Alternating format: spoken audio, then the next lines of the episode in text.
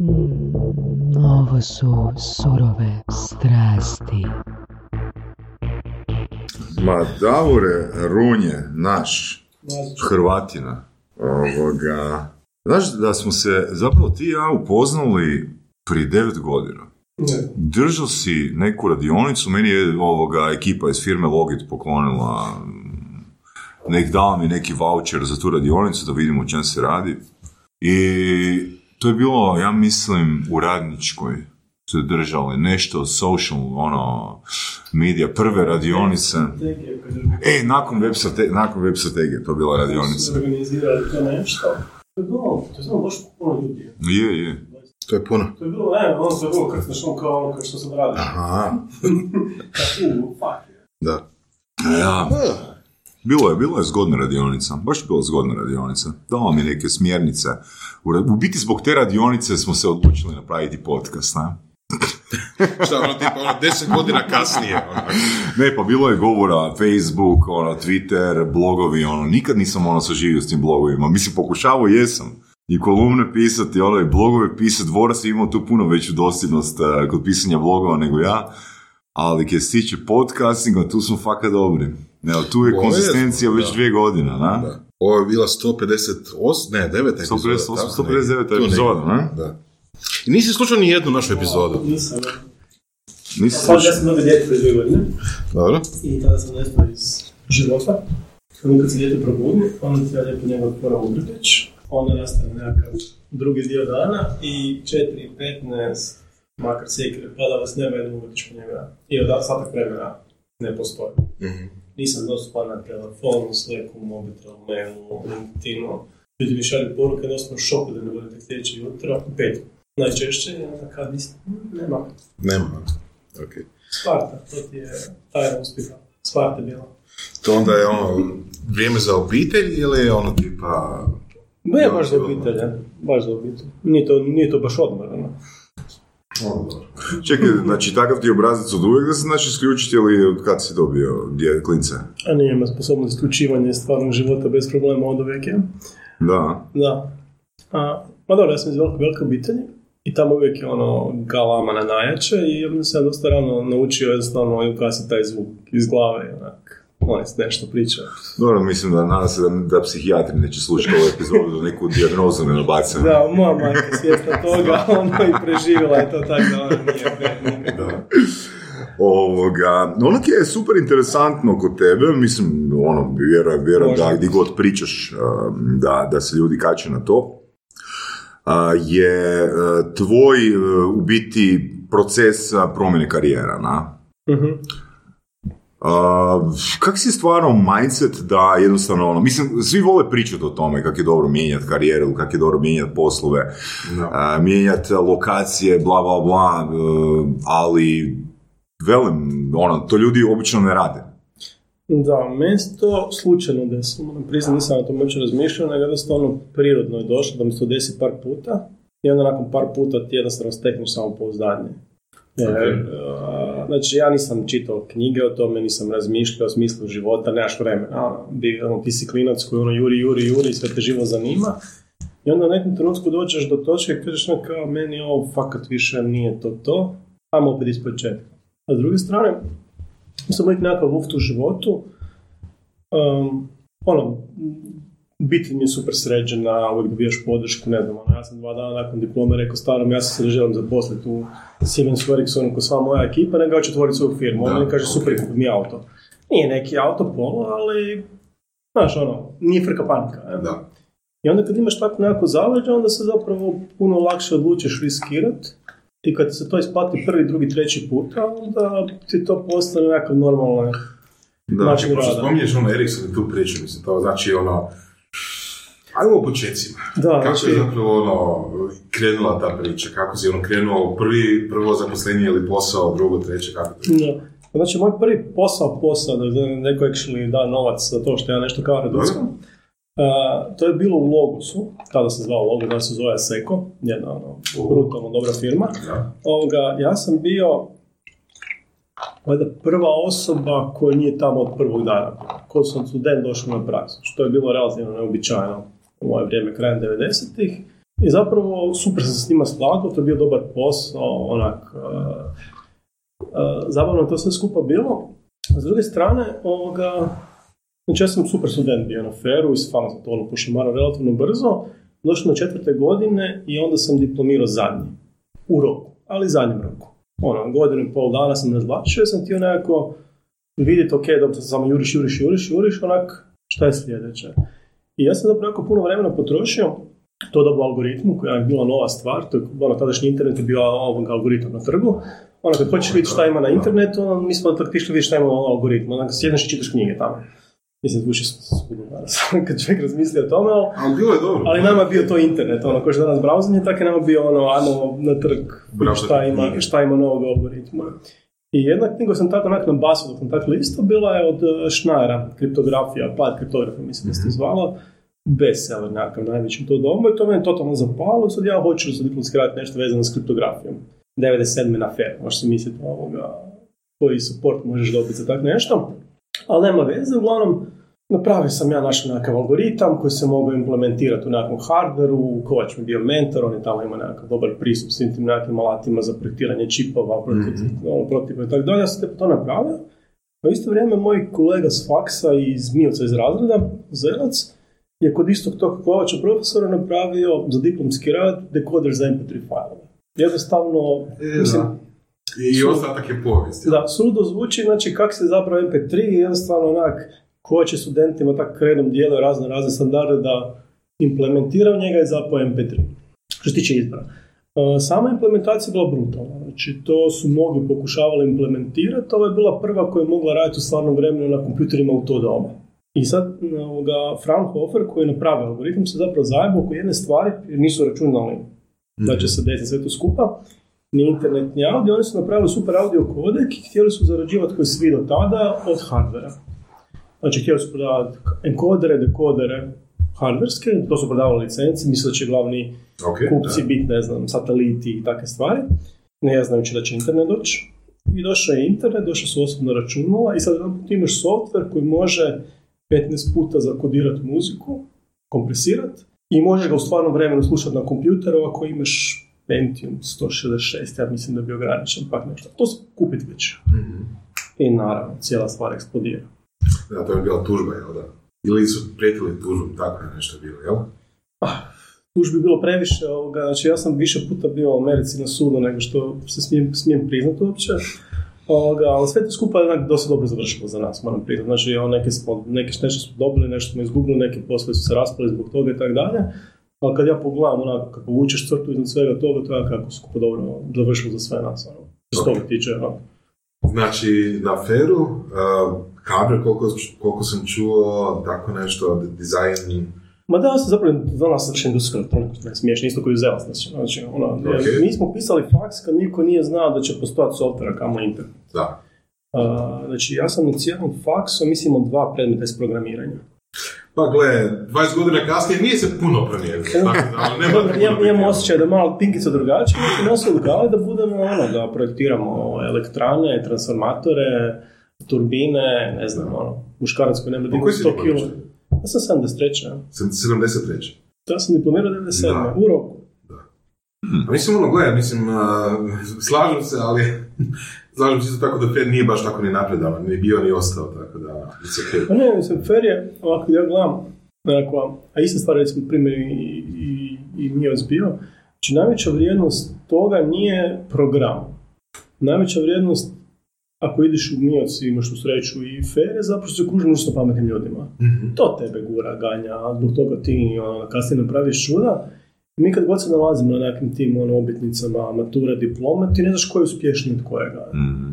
Dakle, šta god da rade, znači ti ljudi rade totalno različite stvari u životu danas, ono, neko u tehnologiji, neko nije, neko se bavi ovime, neko onime, ali svi su strahovito uspješni u tome što rade, jer jednostavno to je bila nevjerojatna koncentracija talenta koje mora prije ili kasnije nekako doći do izražaja.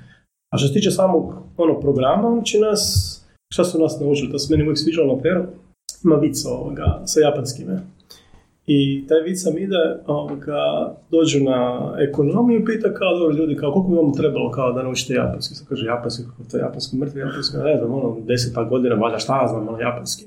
Ok, nema veze, dođe ovaj na filozofiju, koliko on treba naučiti japanski, kaže, pa dobro, znamo mi 4-5 jezika, znaš što je japanski, ko će naučiti japanski, ja 3-4, to treba sigurno. I dođemo, fair, naravno, isto pitanje, ono, koliko on treba da naučiti japanski, kad je kolokvij? Ono što su nas tamo naučili da nema veze šta je, ako je kolokvij za dva tjedna, ti što zna za dva tjedna. I to je bilo dobro. Od samih tih praktičnih znanja, nisam baš siguran. Ali naučite stvarno, znači ono, količinu stresa koju ti možeš podnijeti i isporučiti na vrijeme, to je ono fair, stvarno na onom se brutu. slažeš, Boras? Slažem se, da. Ono, kad je kolokvij, to, to ti je jasno. Apsolutno. A, jer spomenuo si reći uspjeh, ne znam se ko je uspješni. Koja je tvoja definicija uspjeha? da. Um, e sad, mali budu uh, U slobodno vrijeme, prije djece i tako dalje, sam ja bio surfer. Surfer čega? Da.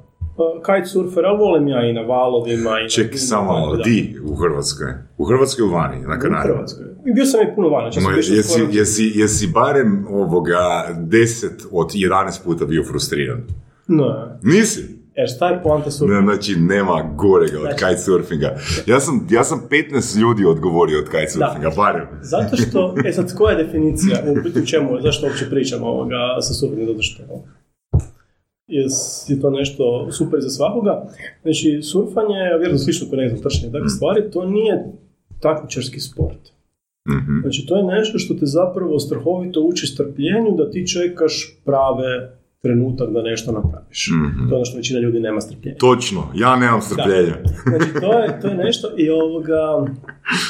a, nije u principu takmičenje s nekim da ti kažeš ja sam uspješan zato što sam bolji od ovoga jer sam bio prvi tu, treći tamo i tako dalje, nego jednostavno ti imaš neki svoj potencijal u sebi i kad ti uspiješ doći do toga ti kažeš aha, ovo je na vrhu moj potencijala, onda si uspješan. Mhm. Tako ti ne, nećeš se te takmičiti u surfanju s nekim ko je najbolji u surfanju. On je puno bolji od tebe, tak sve jedno. Neka ti uspješ napraviti nešto što je onak na vrhuncu tvojih sposobnosti prirodnih, Dobro. I koji je to ti trik? Koji si to trik uspio napraviti u kitesurfingu? oj, oj, slomio Jel sam znaš backflip? slomio Jel sam znaš rebro, back- pa slomio sam backflip. rebro i tako. A nije, znam sam ja, znam ja iskakati tak backflip, Da. pa da, pa napravim ja backflip. Ajde, cool. Cool. Di si, di si surfao? Ninu, Pers, di? Ovoga, pa, originalno sam na braču naučio Aha. u Bolu i bio sam svuda gdje god se surfao u Hrvatskoj, ono, od Istre prema A, bio sam po Brazilima, Filipinima, Super. Afrikama, ono. Dobro, dobro, mislim, to kad si možeš priuštiti vremenski, ono ki sam ja naučio o kitesurferima, da je to, moraš biti ili freelancer, znači koji si može organizirati svoje vrijeme, koji nije financijski ovisan, o koji nije, koji nije lokacijski ovisan i drugo, Znači, jednostavno imaš fleksibilnost preslagivanja ono svojih vremenskih resursa, to je najbitnije, jer ti ne možeš se kitesurfingom baviti na način, a, u četvrtom mjesecu 2020. godine je dobar deal za Rodos, nego gledaš danas da li je preksutra dobar deal za Rodos. Odnosno, dobar, a dobar deal ne znači dobra cijena, nego znači vremenski uvjeti. Da. Da, Da, da, da, da. vozili smo Znači, se mi od Zagreba do Nina onda došli tamo i shvatili da je prognoza kriva i tako. E, tako je, ja isto puno. onak, barem 30 puta. Da, i bilo je tako toga dosta, ali zapravo onda svega toga ti nije ovoga, učenje da ti nisi ti u kontroli, nego ti moraš prihvaćati stvari takve kakve jesu i iz njih izvući najbolje. Ako je loš je dan, takav je, Da, recimo dođeš do je Nina iz Zagreba i onda prihvatiš stvari i onak I onda popiješ na 10 pumpu. piva, da, 10 piva na pumpi, ono, i Ja sam takaš se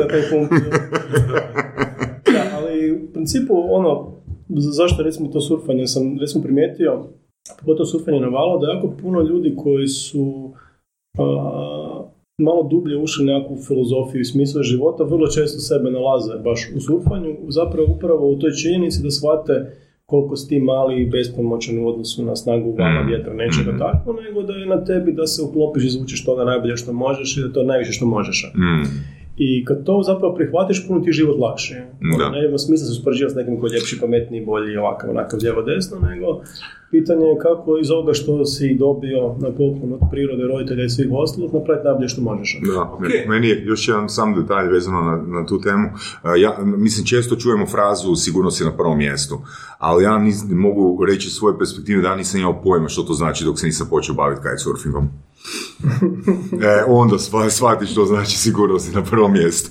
Šta, ono, zavezat kablove. E, da, mislim, ono, to je, to je full generička fraza dok se ne dovedeš u situaciji da skužiš da priroda, ono, napravi, ono, da te izrola jebote u... Da lakše sletiti nego poletiti. Da. Da, Da. da. A na valima još gore. Da. Znači, ljudi koji su prošli neko rolanje na većina kroz valove, ti su tek shvatili svoju beznačajnost u odnosu na valu 3 metra kao na nešto veće. da, da. Kako znaš kad stat? Da li uopće Kad dođe val, kad dođe val, kad se, kad se pjera ovoga, vidim na vrhu vala.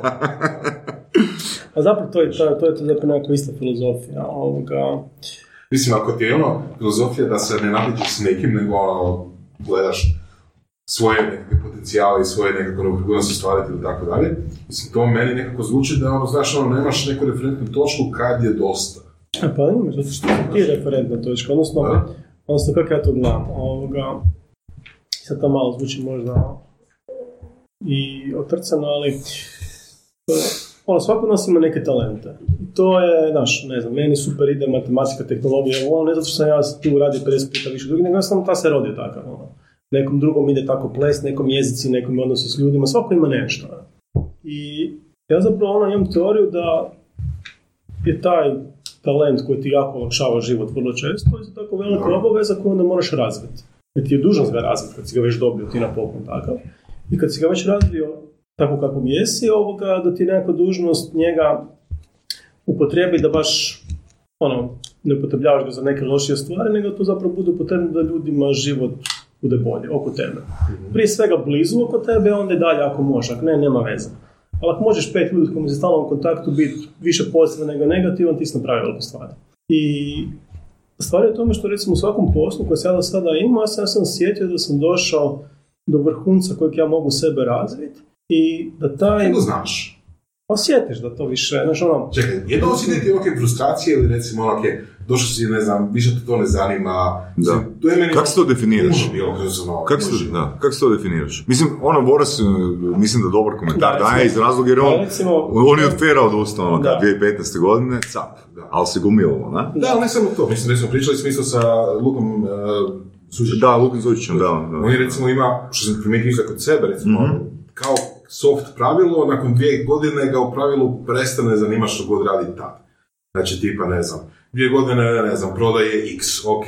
Ne, ne sad ima, ono, znaš, gled- gledao kalendar, pa sad, ne znam, 31. ne znam. Ja, koliko se ja sjećam, on gleda u kalendar. On baš gleda u Da, kalendar. da, nije to bilo, Da. ha, nije to bilo da, samo to gledaš nego- poslije, ne nego u znam po sebi. Da. A isto tako sam skužio isto po sebi, znači tako nekom, znaš, ono, određen, određeno vrijeme ide i to je nešto super zanimljivo, pogotovo hobi ili tako nešto. I onda, znaš, ono, nije da sad do kalendara, ali ono, prestaje biti zanimljivo. E sad, da li je to jednostavno, znaš, ono, zasićenje? Da li je to ono, došlo se do vrhunca, da li je to nešto treće? Recimo imam dva primjera, pa sad plastično su pa to pomoje. Znači, a, recimo, s tim audiom smo jako daleko došli digitalno i te neke dvije, 2000-2001. a, toliko smo dobri bili da Napster koji je Haro, koji je bio ono stvar godine, općenito, ne samo u tehnologiji. Ovoga, ja sam imao ured tamo. Znači, oni, oni rade u Cubicle, ja imam svoj ured kod njih, jer bo, ja sam bitan tamo. I Čekaj, ono- kažeš ured to u Napsteru? Ured? da, da, znači ja sam imao svoju tamo Ok. sobu Znači, koja, koja, je bila, koja je bila, ne, to je prvi, to je jednostavno ono, znači ja sam bio tamo subkontraktor u neku ruku, Ok. ali efektivno ono, ja sam dio tima. I sad što se dešava? Mi tamo radimo dan noć. Uh, uh, stanujem u blizu u San Mateu, ovoga, i su s ljudima koji tamo rade. Šta ćeš drugo raditi? Mislim, Nemaš nikoga, radiš, ono, radiš, spavaš s ljudima. Uh, nosiš njihove majice, ti si na njihovim korporativnim eventima, korporativnim slikama sam ja, jer sam ja dio ekipe, ono, niko ne zna da li neko plaćen kao ovo ili ono, svi su plaćeni nekako. je. I totalno se identificiraš uh, ne toliko sa filmom, koliko sa čitavim konceptom. Koncept da onako, onako, mi smo sad napravili nešto što je onak podijelo glazbu, mislimo da bi to trebalo biti opće dobro, ne u smislu da je skroz besplatno, nego da bi mora biti nekakav drugačiji način da su umjetnici plaćeni, otkriveni i tako dalje. I ti si sad recimo često hodao mi, ne znam, San Franciskom, Palom Maltom, mi sad mi imamo sve te naše Napster majice koje ne možeš nigdje kupiti, jedino ako radiš tamo možeš je imati. I ekipa ti dođe i kaže, gle, nešto, ono, ovo mi je super, znači, ono, ja sam jučer otkrio nekog novog, ono, lika koji nešto pjeva, ukulele, šta već to bilo, i meni je ono super, super, ono, hvala. I sad ti kažeš, ok, sad taj posao ima smisla, sad je to drive. I sad naravno dođe metalika, nekog trenutka se to zatvori i tako dalje. I sad to strahovito otvori poslovno prilike, jer sad svi hoće raditi sa ljudima koji su bili tamo, Dobro. a to se ugasilo. Znači, samo novci samo sa svih strana idu. I sad ja kao gledam sve te projekte i mislim se, Isuse Bože, koje ono. Super plaćene, a ono kao, pa ne mogu to raditi. Kao, nakon ovoga, što sam malo prije radio, da te ljudi zastavljaju na cesti, kaže, jebo, ovo je jebeno, do toga da si tamo nešto ciganiš, da ćeš nekom prodati nešto za dolar ili dva, ne vidiš se u tome i kažeš nešto, moje vrijeme ovdje mislim završilo. Idem dalje. Zato što ću zaraditi više, ali taj o, osjećaj da doprineseš društvu nečem pozitivnom će otići k vragu. Jer hoće. I to znaš i, aj bog. To je recimo jedan primjer, dosta onak, tu mi se dosta raščistilo puno stvari u glavi. A drugi, recimo sad zadnji kad sam ovoga, znači, razvijam, razvijam, razvijam ono firmu, agenciju koja ono od nekakve male Facebook igrice postane jedna od najvreživanijih digitalnih agencija u Hrvatskoj, radi sve i svašta, svi znaju i tako dalje. Zapravo većina ljudi u Hrvatskoj mene zna kroz to, ne stvari koje sam radio vani, jer vani niko ne zna. I sad, što se dešava? Um, kako posao sazrijeva, to više nije neki ludi inovativni posao, pun tehnologije inovacija, nego to postane client servicing, pregovaranje, uvjeti ovo, ono, lijevo, desno, to se skupa naraste tako dalje, postane tlak. Mhm. Uh, firma pati jer sposobnosti menadžera koji bi to trebao voditi nisu one koje ja imam, nego su neke druge. Ok, Ne jasno. kažem da to bolje ili loše, sam kažem da je drugačije. Da. Ja nisam taj lik. Sad ja mogu sad pokušati sebe na silu promijeniti ili mogu samo reći došlo je vrijeme da ja kao roditelj neke firme, ne firma to sam ja, nego ja gradim nešto, idem naš bolje vlasnika koji će imati sve te vještine pa neki on dalje razvija. Vlasnika ili menadžera? Jedno i drugo. Ali čekaj, pa jel, si, jel, jel postojala opcija da zaposliš menadžera? Ma je, ali opet ovoga, Jel ti baš dosadio taj posao, ta, to Ali, područje? ali, ali, ne možeš ti ali opet još, posjedovat nešto i nemati veze s još, jedan, još jed- jedan detalj ono od prije, znači, a, pa nije li, nis- nije li u početku bilo isto borba za klijente, servisiranje klijenata? Mislim, koja je razlika između početka i kraja? Recimo, Na početku ti je Zato, samo zato jer je bila, za- samo zato jer je bila kreativa na početku. Ne, ne, ono recimo ne kreativno, nego kako ti prilike. Znači, tehnologija ti, ako malo pogledaš kako se stvari dešavalo, ti u principu nekakvih svaki sedam godina, ali la, uzmi dodaj, imaš neke nove, onak baš valove, koje onak pometu sve za sobom. I negdje 2005. 2006. kod nas 2007. dosi- desio se Facebook. I Facebook je jednostavno i društvene mreže, u vrijeme su desile i mobilne aplikacije, mobilni telefoni. One koje se 2005. 6. 7. počeo baviti tim, on je jaho na tom valu i mogu je svašta izgraditi. Mm. I sad na početku, one koji jako taj val, to su ljudi koji su bili zainteresirani za novo i oni su prodavali ono early adopterima, stvarima koje su ono ljudima koji zanimali inovacije, ono lijevo desno. One koji se tim poslom bavi, ne znam, 2015. Taj se bavi a, pičevima, uvjetima, znači ono, dođu tri pa nudi jedno te isto, pa ko je bolje za milimetar. To nije isto koji je ovaj koji je došao i kao niko šist ne radi ni blizu istu stvar. Mhm. Znači ono, mi smo osnovali firmu koja je radila Facebook aplikacije, bili smo jedini u radiju svega 1000 km koji to rade. Mhm. Danas hoćeš bilo šta na Facebooku, možeš ono imat e, tri firme da ti neko ponudu samo u istom bloku zgrada, valjda. Mhm. Kamoli grad, država, nešto, znači ono, tako da drugačije, drugačije, ovoga, drugačija je priroda posla i to je prirodno. A ok, možda, možda ispravim me ako sam pokušao, a- ako krivo zaključim. Znači, tebi prestane stvar biti napeta kad se pojavi konkurencija. Mm, pa možda. Mislim da kad imaš, ali ok, znači taj primjer sa, evo, životinsko carstvo s je krenula firma Drap, jel da? Mislim, to je, to je ono full diferenciran, tu, full diferencirana ovoga usluga bila, jel tako? Ka, kak je to izgledalo? Vi ste pokucali jednostavno na kra- krašu i rekli ste imamo ideju. Da. E, Znaš šta ti je, recimo, ti je velika razlika? Razlika ti je, ovoga, kad tako nešto radiš 2007. kad smo mi tu pokucali vrata, ovoga, prvi puta, ti nudiš nešto što kažeš, gle, ovdje imamo, ono, ti si greenfield, ti si negdje gdje nema, gdje niko ništa nije napravio, zapravo potencijal je ogroman. Jer je strahovito puno potencijala nečemu što još niko nije taknuo. I ti zapravo njima isporučiš u vrijednosti, pazi, njima ti je prodaja čokolade za životinskog carstva nakon lansiranja u sljedećih godinu dana porasla 39%. To je su. Znači to niko ne vjeruje. To svi pogledaju graf i kažu mi dalje to ne vjerujemo, ali prodaja, prodaja, nek, neko je to, znaš, prodaja su toliko više. I kako se igrica širila u koju državu, tada je to za 35-40% otišlo gore. Jednostavno, kak je, to, kak je taj val išao, tako se prodaja dizala. Sad, naravno, zamisli da ti danas ti dobiješ zadatak da digneš nekom prodaju za 40% mm. iz čokolade. To je nemoguće. Kak, kakvi TV spotovi, kakve digitalne, ništa ti ne može dići, nego ako se nađe baš trenutak u vremenu kad postoji nešto što jednostavno ima strahoviti potencijal što ga niko nije iskoristio. Mhm. Danas se svi bore za sekundu, dvije pažnje, a tada smo mi poharali internet sami zato što nije bilo nikoga. Mhm. I sad naravno, na početku tehnološkog vala, takve su prilike su ogromne, i sad je pitanje kako ćeš ti iskoristiti te prilike, a na kraju tog tehnološkog vala to počinje biti neki totalno drugi posao. Mhm. I ako voliš biti na početku i voliš se baviti inovacijama i tehnologijama, onda ti ovo više nije dobro okruženje za tebe. Nema tu više inovacija, to je... Znaš, ti radiš isto što i svi, sad se svi svađaju da li je neko ono, napisao zare ljepši ili Ti samo želiš biti poseban, Davor, ja? Pa mislim, možda, ali... Sličnosti sa idejom kao serijskog poduzetnika isto. Mislim, ok, kužim, ovo tu je malo drugačije, ali nekako ideja, barem treba biti serijskog poduzetnika, je tražiti ono područje gdje su u principu onako blue ocean, znači Da. gdje nemaš puno konkurencije, gdje- ne samo konkurencije, ali gdje nemaš, um, gdje je zapravo puno stvari nedorečeno ili neiskorišteno ili di ne postoji kategorija uopće, ha? Da, ali to ti je općenito. jedini u velikom prostoru. A, u prostor, ali čak nije nužno niti prostor, nego baš kate- kategorija. Znaš, Da, da, da, da, ono, onač kategorija. Da, imaš recimo i ovoga, pa imaš i u dizajnu, imaš recimo ono dizajnera koji ti prakticiraju da ti ne znam šest godina rade, onda sedmu godinu uzmu slobodno, bave se isključivo nekim svojim ono, Kitesurfingom, odu na Bali pa surfaju šta već ko radi. Ovoga, jer sljedećih šest godina kad si ti u svakodnevnom poslu, ti si vrlo brzo kreneš reciklirati Mhm. sve stare ideje, ti dobiješ upi danas da isporučiš sutra. Mhm. I ti recikliraš što radio prethodni tjedan. Da. I sad ono što ja sad pokušavam sebi napraviti, baš taj tempo gdje ja radim, radim, radim, skužim da ok, ovo sad postaje vrijeme za ići dalje, ali onda kad kažem idem dalje, ne uletim ja iste milisekunde u komercijalno nešto drugo, nego si uzem na godinu dana pa učim, pa gledam, pa se igram, pa radim besplatne projekte, pa se za, ono... Ok, ali mora, moraš biti, mislim, za takav lifestyle ili business style, znači moraš si biti u mogućnosti to priuštiti.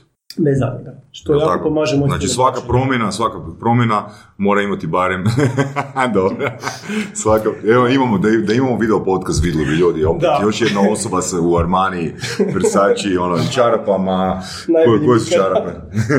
to najte. Ovoga, znači, moraš biti dobar sa štednjom, jel tako? Da, pa ono, koliko, je, koliko je taj iznos, ako nije tajna, koji si prvi put imao a, prilikom promjene karijere sa strane, da si možeš priuštiti a, tu tranziciju, Ma, dosta, ali ovoga, tipa 7000 kuna? ma nije baš. Pod NDA-ima sam razno raznim doživotnima za neke stvari, tako da nema veze, ali mi smo onak, mi smo dosta smo zaradili u tom prvom poslu i a, u kombinaciji sa mojim životnim stilom, onak, to je dovoljno. I, i stilom oblačenja. No, stilom oblačenja, sve je dovoljno. Dok mi žena ne baci ovu trenirku, bit će na meni. Ovoga, do malo se stvari mijenjaju s obitelji, to fakat ono zahtjeva dosta više novaca, ali recimo ono, dok sam ja bio jako ja, ono, ja živim studentski malo. Mm. Ono, nema tu nekih, ono, skupih autiju, skupih uh, godišnjih, uh, skupih satova, ono, bilo čega.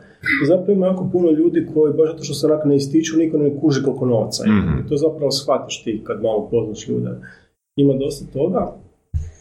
Uh, meni je već na prvoj put kad sam tražio, znači mi smo godinu dana prvih radili za točno nula kuna. Ono, I bili smo kod mene na tavanu, tam smo nešto programirali, nas dvojica smo dijelili jedan modem od 33600. U kojem je to posao bilo? Kad smo prvi put krenuli s MP3-evima, ovoga, znači nisu novci krenuli odmah. Kasnije su fakat krenuli, ali prvih godinu dana smo mi izradili ništa da je došao neki lik, prvi poslovni dio, sjećam se to 10.000 dolara, napravili smo nekakav sustav da si mogao, imali su u Americi nekakav biznis u kojem su snimali kazete i onda to slali po shopping centrima da se svira. Ono, elevator music sistem, ono. I onda su umjesto toga da šalju te kazete složili mašinu koja ima hard disk pa to playa, mislim ono revolucionarno, ono njima je to smanjilo trošku neki su nam za 10.000 dolara to je isprogramirano. Ali nama su to bili najveći novci ikada, ono, ono, kao nisam mogu vjerovati, ono, gađali smo se s njima. Mislim, druga sto vremena bilo naravno, ovoga, ali recimo da nisam imao starce koji to onak podržavaju, teško bi sam to odlučio.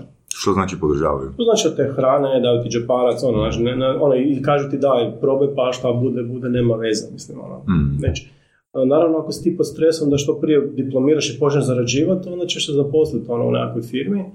I sad ja sam zedan, što sam stvarno bio na razgovoru na poslu za, za Siemens. I onak, naravno, ok, bio sam tamo među boljima i ponudili su mi posao, sve to skupa. I jako puno ljudi je iz moje generacije otišlo u Ericsson ili Siemens, jer je to bio stvarno onak jako dobar izbor. Još uvijek je, kad gledaš što su ljudi kao karijeri napravili, oni su svi zapravo jako dobro prošli. Nisu uopće bili loši poslovi i jako dobar zapravo put je bio. A, mi smo se tako odlučili na nešto onak nekonvencionalno. Nas je dugo vremena bilo sramo uopće nešto radim.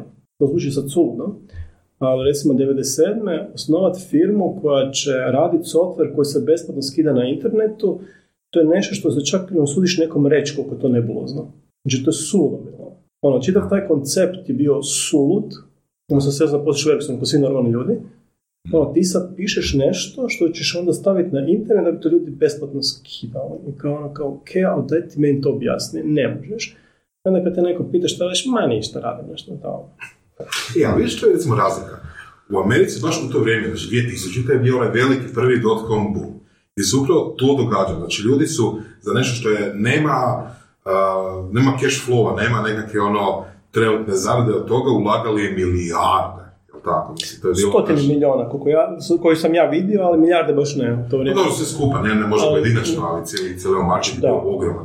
I isto tako, znači, u Hrvatskoj, na primjer, i u Europi općenito, i zapravo u cijelom svijetu, osim Sridijske doline, svi su išli za idejom, ok, napravimo proizvod, pa ćemo ga prodati jednom klijentu, pa drugom klijentu, pa ćemo ga napraviti u novoj verziji, pa ćemo jel, normalni nekakav postupak napraviti s njim. Ali Bubble je bio taj da jel, su mogli na takvoj ideji da ćeš nešto staviti na internet, da će ljudi skinuti besplatno i to besplatno koristiti, temelju toga dobiti ono masu para. Pa neke od tih firmi su bile stvarno prodane, što ja znam, za onak stotinjak red veličine miliona dolara, što je u to vrijeme bilo još više u eurima. Da. Ko se posrećio? A, recimo, priča s Napsterom je zanimljiva bila a, šta se tu desilo. Znači, a, investicija koja je bila u, u Napster je isto bila sudo velika, Mhm. ali NBA i tako dalje. Ovoga, I kad su oni napokon bili zatvoreni, otišli su u bankrot i zapravo sve je otišlo ono, u, na bubanj. Na kraju u ime je kupio već neka firma koja se sad zove Napster, zvala se prije nekako drugačije, ali nema nikakve veze s time. Da. Svi ostali ljudi su zapravo ostali bez ičega, ko je nešto zaradio, svi su mi ok zaradili, najmanje je zaradio zapravo Sean. On je nakon svega toga, mislim, imao nekakav BMW Z4, šta se već vozilo u to vrijeme, tako neka ono, Mhm. tako nešto. I ono, ništa. Firma se zatvara, ajmo dalje, ajmo dalje. I nakon toga je napravio još jedan startup nakon toga, to je otišlo k vragu, onda je napravio treći startup i onda ga je otkupila ekipa koja je bila u originalnom Napsteru, pa je napravila drugi, pa je kupila njih što su uspjeli. I to oni su se fino skeširali za nekih 5 milijuna, tako nešto dolara. Što danas opet zvuči malo, ali to vrijeme je bilo je jako puno novaca, uglavnom osigurali su se. A, dečko koji je, to je smo zanimljiva priča bila. Znači, Napster klijent, Windows je napisao Sean i to je onak, bilo napisano kao da ga je napisalo dijete od 19 godina. Kako? Ali, znači, u C-u ti programiraš ono, multithreadanu networking aplikaciju, mislim, ono, ko to uopće zna danas napisati, onako, uspio bio kaos. A, dva klinca iz Kanade su se našli isto tako na Ircu i oni su napisali Mac klona toga. Taj Mac klon je imao čist kod, dva dana, deset puta bolje od ovoga Windowsa, na kraju nama bio baza za sve ovo ostalo. Da. Ti klinci su naravno isto poslije ostali bez posla. A, ti su poslije malo studirati, jedan je otišao studirati filozofiju, nakon toga on se zaposlio, thing led to another, on je bio chief architect na Facebooku. Solidno. Solidno, za dijete, ono, mislim nije to više dijete, onak, vrlo uspješan ovoga, a, tehnološki poduzetnik danas, ali tamo je samo nevjerojatna količina talenta bila u, u tih stotinjak ljudi što tamo sjedalo. Ono, baš od suku su bili skupljeni i svako je zapravo kasnije, s kojim sam još uvijek ostao u kontaktu, jako dobro prošao. Ono. Ok. Um, A bilo je nula. a ti se vratio doma? Pa ja sam vratio doma jer, ovoga, znači ja sam u Mexiku prodan sa tri i pol godine svog života Ja sam ne mogu zamisliti da živim u Americi. Kao zbog uh, para, zbog uh, kulture. Zbog a, toga da može pješke doći na snimanje podcasta. Da, između ostalog. Ma ne, ovoga, znači ja sam fakat imao par puta jako dobre prilike za ostat koje su se suludo plaćale, ali jednostavno kvaliteta života koju mi imamo u Europi, a pogotovo u Hrvatskoj, ako si uspije složiti par stvari, ako nemaš tolike potrebe za novcem kao što recimo tamo možeš imat, o, zapravo puno veća kvaliteta života ovdje. Znači ti tamo, ja sam recimo, to je bila zanimljiva stvar, ovoga, a, jedan put sam naletio na članak koliko novaca čovjek mora zarađivati godišnje da bi imao neki upper middle class koji si ja bez problema mogu priuštiti u Hrvatskoj. Tamo je cifra bila 700.000 dolara godišnje. Koliko? 700.000. Da, ali gdje u Americi? U Sijetlu. Ok. Znači, mi ne govorimo o San Francisku, Mhm. o Manhattanu, mi govorimo Kao household, kao obitelj ili... Da, ili... kao obitelj. Ok, bruto. 700.000. ok. Da bi mogao imati dvoje djece, dva auta, psa, Mhm. kuću, godišnji, zdravstveno, da bi djeca išla u Mhm. vrtić, školu i faks, da to se skupa ti platiš na vrtu, to skupa bude onak na američkom upper middle class levelu, tebi treba godišnje 700.000 dolara, što će reći da otprilike dvoje ljudi moraju raditi u firmama koje su Amazon, Microsoft Da. ili to kalibra i biti ne baš no dna, nego biti među boljima. Mhm, Da bi zapravo živio kao što ovdje živi jako puno ljudi. mhm, mhm. Jer, znaš, mene vrtić košta 500 kuna, ne 3000 dolara. Zdravstveno, kao god mi mislimo da je loše, to je u odnosu na njih neusporedivo, jer tamo ti dosad se bankrotiraš ako se razboliš. Mhm. Ne znam, bila je priča, ovoga, priča mi friend iz Microsofta, dok sam bio tamo, pa, uh, žena je završila u rodilištu, rodila se, ne znam, mala ili mala prerano, završila inkubator u šest tjedana, dođe račun pola milijuna dolara. Mhm. I sad Microsoft naravno platio Microsoft, jer Microsoft Mhm. njih, on, on ima najbolje osiguranje ikada, ali ako ti nemaš Microsoft osiguranje, ti si gotovo. Nema Boga da će neko platiti pola milijuna dolara zato što si, ne znam, ono, djete, do danas djete 26 tjedana u inkubatoru, nikom ništa, znaš, ono. Niko ne zna koliko to košta, sigurno košta nešto, ali niko nije propao zbog toga. Da. Takvih stvari ima dosta i onak, i cijela ta kultura jednostavno ne znam, ono, tako da je, ja stvarno prvo ono godine tamo, i imam dosta prijatelja i tako dalje, to nije nekakav svijet za Evropljana, ako imaš jednog izbora u životu. I pogotovo ako imaš obitelj. Da, to je ono, Da. Da. I to je super reč, to je super onako, to se malo isto govori, tako? I dan danas je... Da, ti voziš Porsche, ali znaš, ono, ako ne znam se, ako ti se nešto desi, ti sljedeći dan si beskućnik, ono. Da. Da, ću, mislim, pa, Zamisli, dijete šest tjedana inkubatora je zapravo pet Porschea. koliko već košta. Da, kako. ne, mi baš sam gledao, ono, u Americi su jeftiniji nego u... Naravno, tamo je sve jeftino. Ali te to prevari jer ono, svi žive, to mi je sam dobro pričao na onog, isto dakle, dobro prijatelja u kojem Microsoft bio tada isto kao ovoga, Makedonac je koji je odrastao u Beogradu. Kaže, on pića od mene kao, kao fali mu jako ono, kao LA, Ovoga, sad kad se presjelio u svijet, tamo su ipak ima jako puno Evropljana, pa je malo drugačija atmosfera, kaže, pa šta ti fali? Ma, čoveče, taj LA, to ti je ono, to je koliko kod nas, ono, svi se prave da imaju, a nemaju, ono. Ja rekao, da, ono, točno znam što čem pričaš, ono, ovoga, ali problem je što, znaš, ono, tu kod nas ljudi voze, ne znam, BMW, Mercedes, ono, kuća nema fasadu, ali tamo, znaš, nemaš, nemaš fasade, nemaš kuću, ono, tamo, ono, voziš Porsche ili šta se Mhm. već vozi, ono, a sutra dan si ono na, na cesti, ono. Da. Tako da nije to baš bila neka priča. Dobro, ali ekipa, od- odnosno community kojeg si ti bio dio, oni su imali i novac, i kuće, i aute. Ha? Pa imaju, naravno. Pa ne, mislim, tamo je bilo ono, fakat tih klinaca koji su se obogatili i koji su pravo vrijeme na pravom mjestu nešto prodali, to su ono sude količine novaca bilo. Da li bi onda rekao da je ok za nekoga da ode tamo raditi niz godina, da se vrati, čisto da ono skupi para. pa ja Da mislim- se može skupiti para na taj način. Pa može se i pare, može se isku... Mislim, ja mislim da je, recimo, dok si mlad, pogotovo dok nemaš obitelj, mislim da je to savršeno iskustvo. ono. Ono, ja bi to preporučio svakome da ode i proba da vidi. je. I, mislim, I što više probati različite stvari, to bolje. Neko ode malo u Aziji, neko ode malo Mm. u Europu, neko ode malo u Ameriku, neko malo vidi šta je svijet. Ono. Pa, će, pa će puno više cijeniti ono što ima doma. Jer mi nismo često ni svjesni koliko ovdje stvari su zapravo dobre. Ima loši koliko hoćeš, da se ne lažemo, ono, mnogo čemu. Ali zapravo kad ti staviš sve u nekakav životni balans, nije to Mhm. tako loše. Ono. Da, nećemo voziti svi Porsche, to je prilično jasno. Hrpe toga što nas sve skupa nervira, ali tek kad probaš i ove neke druge stvari vidiš da ima i puno gorih stvari od toga što te neko nervira na šalterima. Mhm. i sve to skupa, što je sve istina i nije Da. dobro, ali... Koliko, koliko god čudno zvučalo. da. Da. A, kakav je tvoj stav o novcu, štednji investiranju? Ne govorimo ono o investiranju u biznis, nego generalno. Znači, kako raspoređuješ novac? A pa jedan sam da se ženi. A prije par godina? Šalim se. Ovoga. A, nek, ja sam, Jel bi rekao za sebe da si od uvijek dobar s novcem? ma ja bih sebi rekao nešto drugo. Ja bih rekao da meni nikada nije falo novaca, pa nemam uopće potrebe za njime. Ono, Mm. ono, moja frizdana dosta od se bavila biznisima i tako dalje i mi smo zapravo kombinacija moje nepotrebe da imam stvari i čini se uvijek si mogu kupiti više što sam htio. Tako da meni novac ništa ne znači, to je onak, a, znači ti u smislu da ti daje nekakvu sigurnost, znači ono, ja ne moram raditi sljedeći mjesec ako se baš ne da, ono, Mhm. ili godinu dana. Mogu Sorry, to je nekima definicija bogatstva. Uh, da, ali da ih daju te pare da bi se kupili odmah naj, najskuplji auto, onda to ne imali. točno, Tako točno. da, To znači loše posto- posložene vrijednosti. da, da, ali zapravo jako malo stvari koje tebi stvarno ovoga, ono, stvarno, stvarno ti daju nekakvu dugoročnu zadovoljstvo koju možeš kupiti novcem. Da zapravo najveća vrijednost novca je u tome ti daje mir. Mm. I zato je naravno ga dobro negdje slagati, tu investirati i tako dalje.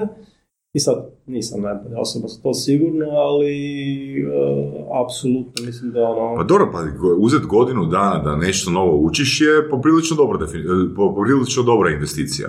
Mm, pa da, to se uvijek isplati vrlo brzo. Pa to kažem.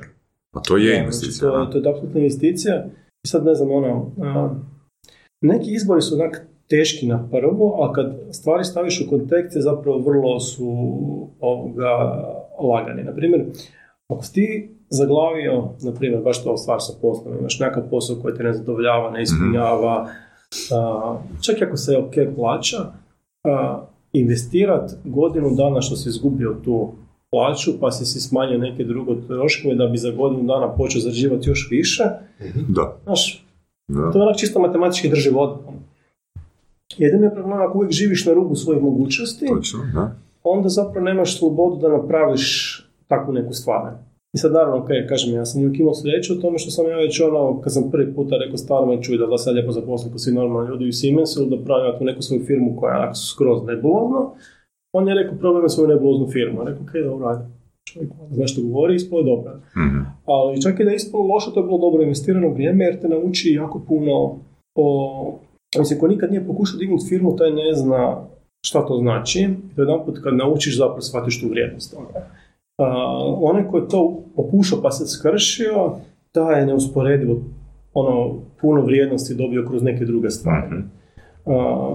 A, hrpe bahatosti isto koje sam ja imao, onak s vremenom izgubiš jer shvatiš koliko si ti beznačajan u odnosu na val, vjetar, firmu, biznis i sve ostalo, Zakonodavci. zakonodavce, klijente, partnere, znaš ono, ti si, ono, nisi otok, što bi rekao sad. Ovoga, I moraš naučiti se jednostavno nositi sa svime time. I to ti zapravo jako pomaže. Ti kad stalno radiš za nekakve plaće, stalno si zaštićen svim ži- živime, ti zapravo izgubiš nekakvu kompas u svojom tijelu. Da, da. I tako da ti ja mislim da to čak i da je puno lošije za Meni je opasnost ono sigurne plaće to da se čovjek vrlo lako prekalkulira. U smislu? Pa u smislu ono, ima puno veće ciljeve nego što potencijalno može biti siguran da si može priuštiti. Na plaći? Ja, to je moje uvjerenje.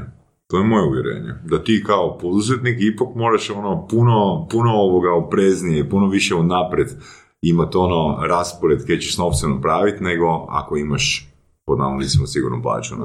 A ne, Ne? mislim, dobiješ, Ne, možda. dobiješ puno puta po glavi pa naučiš. Mislim, um, ja mislim da je najveća vrijednost u tome što onak ego ti jako nastrada po putu, jer shvatiš koliko, koliko te svaka bahatost košta. A hvala. Imaš neki primjer? Jo, i previše, neću se, neću se ovoga blamirati ovoga sad toliko, ali ajmo reći da a, količinu samouvjerenosti ovoga koju sam imao na početku karijere i danas, to nema veze jedno s drugime. A zapravo objektivno mislim da danas puno više znam i razumijem i tako Mm. dalje. Ne, znaš, ono, mlad si najpametniji si na svijetu, to te vrlo brzo lupi jer možete biti najpametniji na svijetu kogod hoćeš, ali to tak ne funkcionira. Jel bi onda radije bio ono, iskusan, a oprezniji, recimo možda manje s tom riziku, ili mladi, ono, impulzivniji i ono, znaš, ono, lav. Svi ili sve u svoje vrijeme. Aha. A, dobar odgovor. Šta ja više volim? A, sad to može glupo zvuči. Ovoga, dijam džuke ogromno ovoga, rižbeka. Ja volim tako hodati po, po šumama i tako dalje. I sad dana kad ti hodaš cijele dane po tim šumama, sad ono imaš ono dosadno, ti jedan pokušavaš ono shvatiti koje je tebi drvo najljepše, recimo. Dobro. I sad je glupo pitanje, kao koje je tebi drvo najljepše? I sad ja sam, shvatio, meni ti najljepše... Izbor za mis Da, šume. sad, ono. znaš, ono, kao, kad znaš išći po šumu, sad tamo učiš, znaš, ovaj, ovo, ovaj, ono, ne, recimo, tamo sad, koje je pitanje, koje je tebi drvo ovoga najljepše? I sad, ovoga, moj zaključak ti je bio da meni apsolutno daleko najljepše drvo hrast. Ali ne neki mladi, uspravan, prepotentan ovakav nakav, nego onaj stari, krvavi, znaš, ono, kad vidiš ono masivno, ono, ono, par sto godina starom mrcinu koja onako sva je iskršena iz, uh, ono, pre- prepuna ožiljaka života i kažeš ona kao da, ovo je, znaš, ono, definicija meni ljepote. To je ti, recimo, meni, ne znam, to nekakve ono vječni dječaci, mi se glupiramo ovo, ono, u nekim ono kasnim godinama, a, zapravo nakaradno, iskreno rečeno. Ono, Ja uživam u toj nekoj zrelosti gdje ja nemam potrebu reći da sam ja neki tamo ono, majmun, da sad nešto glupiram, pokušavam biti nešto cool sebi ili bilo kome drugome, nego jednostavno ti si to što jesi, s tim si se pomirio, imaš sve prednosti, imaš mane, nešto tebe je, nešto nije, našao si nekakav svoj mali krug u životu koji te zadovoljava i to ti je ok i jednostavno to ti je to. Ono. Je to onak ne mislim da zapravo dosta uživam u toj ulozi, čak puno više nego prije sam bio mlad, najpametniji, putovao po svijetu i bio glavni u biznis klasi jer imam iPad, a niko drugi ga nema i tako mislim. Je li to orijentacija prema nekakvim dugoročnim vrijednostima? Recimo spomenuo si hrast, hrast koji je onako velik, znači da je tu već ono možda stotinama godina u odnosu na ovaj, što se rekao, mali, ali jel, Da, mlad. Ili metafora mudrosti, ili što? Ma nije, što to si, je- ili, ili ovoga go giving, ono stav, znači doprinos zajednici. da, Što? mala digresija opet, ali kad već. Vidiš kako se čovjek opustio. Da. Evo kako je super. Se- tako, u svim tim brojnim karijerama, međutim, kad sam bio dugo vremena i na faksu, sam baš bavio znanošću, i to onak dosta ozbiljno i dosta teoretski, što nikom, nikom ništa ne može značiti kasnije. Ovoga, I jedna od velikih sreća sam završio na katedri za matematiku na FSB-u. Zvuči suludo, ali u tom trenutku osoba koja do najviše se razumjela da je teorijsko računarstvo bio Rozencvaj, koji je ono bio na PMF-u, ali matična katedra mu je bila na strojarstvu. I sad zanimljiva stvar je, ovoga, oni su dosta onak blagonaklono gledali prema tome da jedan ne matematičar radi na katedri za matematiku. I sad to uopće nije tako, šta? Uvijez. Ne uopće, zato što ko je osnovao tu katedru? A, akademik naš, čuveni Vladimir Davide, koji, gle čuda, bilo bi što je bio naš najveći matematičar, nije bio matematičar. On je završio tehničku školu, građevinu, tak nešto, kako se zvao u tom trenutku, nekada davno. I sad, naravno, jedna od velikih blagodati života tamo i rada je bilo svaki ponedjeljak ujutro ti nema penzioneri izlaze na kavu. Dobro. David Day, sva ta kompanija i tako dalje. Sad naravno čovjek je, ako njega pitaš, prije svega bio povjesničar umjetnosti, nakon toga je bio ljubitelj Japana ili obrnuto, a tek onda bio matematičar sve ove ostale stvari. Jedna stvar koju njemu možeš pričati, to ti je o, ovoga, o Japanu, tu naravno svašta naučio. Sad je, kad baš pričanje o dugoročnim vrijednostima, meni je bilo strahovito zanimljiva ovoga, metafora koju sam od njega pokupio, sad je besramno ovoga svojata. A, ima u principu dva načina da se izgradi nešto dugotrajne vrijednosti. Kad gledaš recimo sakralna arhitektura, najbolji primjer, recimo piramide. Uzmeš hrpu kamenja i zaziđaš nešto ogromno veliko i to traje tisućama godina. Kad god neko dođe, zna se to je ovaj gazda tu je zaziđao, zauvijek će ostati ovdje. Dobro. Se kaže, Japanci imaju drugu foru, to ti je jedan hram, ovoga, imaš dvije identične parcele. Zakušaj foru, na jednoj parceli se nalazi na hram. On ti je napravljen od drveta, nezaštićenog, nelakiranoga, a, bez čavla se radi tradicionalnom metodom, ima treba 20 godina, to se skupa zaziđaju. I to je nekakva bezezar, mala drvena štalica. E, i sad, oni 20 godina ziđaju zapravo tu kopiju hrama i onda kad je naprave tu kopiju, onda se hram preseli, ovaj se sruži i to skupa traje. I to traje 1300 godina i 1300 godina imaju malterne hram koji izgleda kao da je jučer sagrađen. Jer je. I on ti kaže zapravo, da, naravno, ti možeš uvijek uzeti čvrste temelje, kamenje, 100.000 robova, tamo nešto građi, ziđat lijevo, ne to će trati tisuću godina, ali ako dođeš i pogledaš te piramide, one su sve skršene, uvijek fale neki dijela, nešto se strgalo, nešto otpala nekome glava, ovome, ono. Ali kad pogledaš ovaj tu hram koji je napravljen od ničeg vrijednoga i ničega trajnoga, on je danas identičan kao što je bio prvi dan. I trik trajne vrijednosti nije u građevinskom materijalu, nego oni to kažu, to je ideja kulturološkog kontinuiteta, ali zapravo ideja je proces. Ti moraš imati proces koji tebe pomlađuje da bi ostao mlad. Jer ništa što je od fizičkih stvari ne može ostati mlado. On će se uvijek raspast, ostariti i tako dalje. I to je recimo... Super priča, odlično je da. da. Tako da nas DVD kroz jedan vrlo suptilan ovoga način zapravo nas je doveo na tu ideju da zapravo ti moraš raditi na sebi stalno i stalno se pomlađivati, stalno učiti nove stvari i tako dalje, ne samo zapet na to da se nešto napravi pa cijeli život postaneš stručan za nešto što više nikog živog nije ono interesantno u životu. Da. Na koji način ti to provodiš? Molim? Na koji način ti to provodiš? Pa to ja pokušavam svakih svako toliko ovoga stvarno ono, rasprodam sve što imam od tih firmi i napravim novo. I onda ponovo krećem. Prvo, ono, baš tehnički postajem ono, pripravnik sam sebi, pa učim uh, programiranje novih stvari, zadnje vrijeme se time bavim strojnim učenjem, deep learningom i tako dalje. I onda malo po malo ja napredujem postajem ono, junior, pa senior, pa direktor To si firme, sam tako dalje. daješ promociju. Molim? Sam se promoviraš. To. Pa to ti je ovoga. To si svakih mjesec dana Ja, isprinta novu vizitku. Da, to sam se ja uvijek smio kao, znaš ono kao, osno, osnuješ svoju firmu, ima nas samo dva i pol čovjeka, onda pita kao, ko je tvoj titul? Koji hoću? ono, Mislim, kao, kao, šta, kao šta misliš kako to funkcionira? Znaš, ono, ja sutra hoću biti, ne znam, ono, direktor marketinga, bit ću to direktor marketinga, hoću biti direktor za parkete, bit ću za parkete, znaš, ono, kao, ono, kog je briga, ono, te titule, jer ovako su, jedno smo što sam napravio u zadnjoj firmi, o, u Drapu, ja sam recimo rekao, što se tiče samih titula, rekao, gle, svako se neki sam izabere titulu koja mu najviše pomaže u njegovom poslu. Jer tvoja, tvoja dobro. titula je na tvojoj vizitki, ti sa tvojom vizitkom ideš nekome, ako staviš se previsoko ili prenisko, neće postići isti rezultat koji kad postaviš baš taman. Pa ti razmisliš šta je taman. I šta si ti staviš, staviš se. Da. I znam da se vi neozbiljni, jer svi su mi ljudi neozbiljni, imaš pravo na dvije vizitke. Jednu za prijatelja, jednu za stvarno za posao. Mi se znamo da tako toliko moraš doći na sastanak To je još i nemoj mi izvaditi ovu tu retardiranu jer bo neće biti dobro. I onda su svi napravili jednu retardiranu, svako dano za prijatelje, i jednu koja je ono kad baš trebaš izvaditi nešto ozbiljno, onda Što je pisalo na tvojoj retardiranoj? uh, UVV. Kako? UVV. Kaj se znači? Užasno voljeni vođa. Sve mislim nešto tipa direktor svemira, ali to je bilo preče kliše. Da, ovo je bila jedna tako mala, Da. mala šala na račun ovoga prijateljske države Sjeverne Koreje. Ovoga, ali da, znači, titul ti fakat ništa ne znači. A druga stvar, recimo isto kad pričamo da je meni strahovito bilo ovoga, zanimljiva stvar, stvari koje nikad ne primjećuješ u životu, ali on te recimo tako jedan dan dođe i kaže, Davore dušo, ajde lijepo meni reci, koji je najcijenjeniji cvijet u zapadnoj civilizaciji? Čovjek kaže, pa, neš ti, ono, ti ćeš mene naš, ono, zajebavati, ono, kao pa ruža, naravno, kaže, pa, nije loše, nije loše, šta miš u Japanu? Ti ćeš mene, ono, kao, pa, trešnja, naravno. Sad mene pita zašto? E, jepika, sad me već dobio na foru, nemam predstave, zašto, o čem se radi. I onda je, pa, naravno, opet dolazi na mala lekcija ovoga iz, iz, iz filozofije.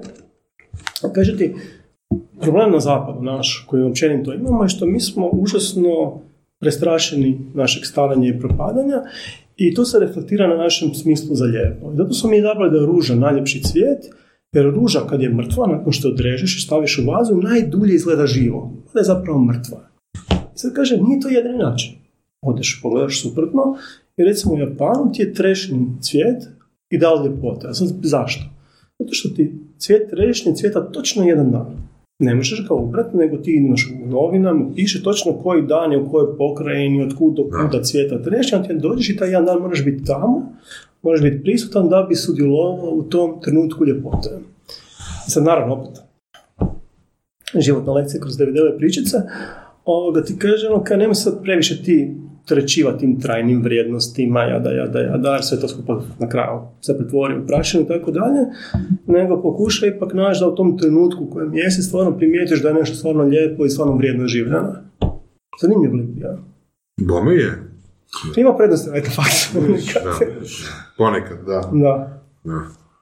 A, znači, tebi zapravo ovoga, jel bi mogli izgeneralizirati da ti nije iskod raditi trajne vrijednosti, nego se reinventat stalno i da jednostavno ti nije bitno ono što je bilo prije. Ali to Ali je trajna ali vrijednost. to upravo je trajna vrijednost. Da, to, je- da, to je taj- i to je- to je, čovjek, da.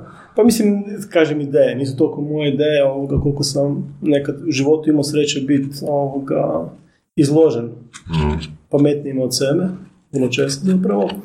I stvarno naučiš puno takvim stvarima, jer ti recimo nikad ne, ono, mi svi jurimo, jurimo, jurimo kroz život, samo sve više, bolje, brže, jače, daj, budi, ovo, ono, lijevo, desno. I zapravo nikad nemaš vremena onak mm, staloženo razmisliti. Kad imaš vremena razmišljati, onda si pre mlad, pre ambiciozan, pre nervozan, želiš što prije otići nešto raditi, nešto stvoriti tako dalje. Da zapravo ti te kasnije u nekakvim zrelim godinama se pitaš čemu sve to skupa. Sad ja sam stvarno imao tu sreću da sam bio između ostalog ono, i, i, često sam ovoga, išao te neke šetnje e, poslije tih kava s DVD-om pričati o Japanu, zapravo to su bile lekcije iz smisla života, gdje on zapravo pokušavao nekako, ne samo meni, nego svima nama prenijeti upravo ono, te neke ideje koje su, koje su njemu tek se iskristalizirala kad je bi usporedio istočnu i zapadnu kulturu. Ti tek kad vidiš razliku između to što imamo ovo i to što je vani, ti zapravo shvatiš koliko su neke stvari lijepe ovdje. Ono, koliko je Sljeme lijepo, ne, ne razumiješ dok ne odeš malo turistički, ono kažeš, Isuse Bože, kako ono, kako mi živimo u lijepom gradu, znaš, ono, jer fakat je lijep, još da imamo fasade, divno bio kraj. Ali zapravo Zagreb je prekrasan grad, ono, i stvarno onak, nije, nije nama loše ovdje, na stranu se, ovo, hejtanje svega živoga.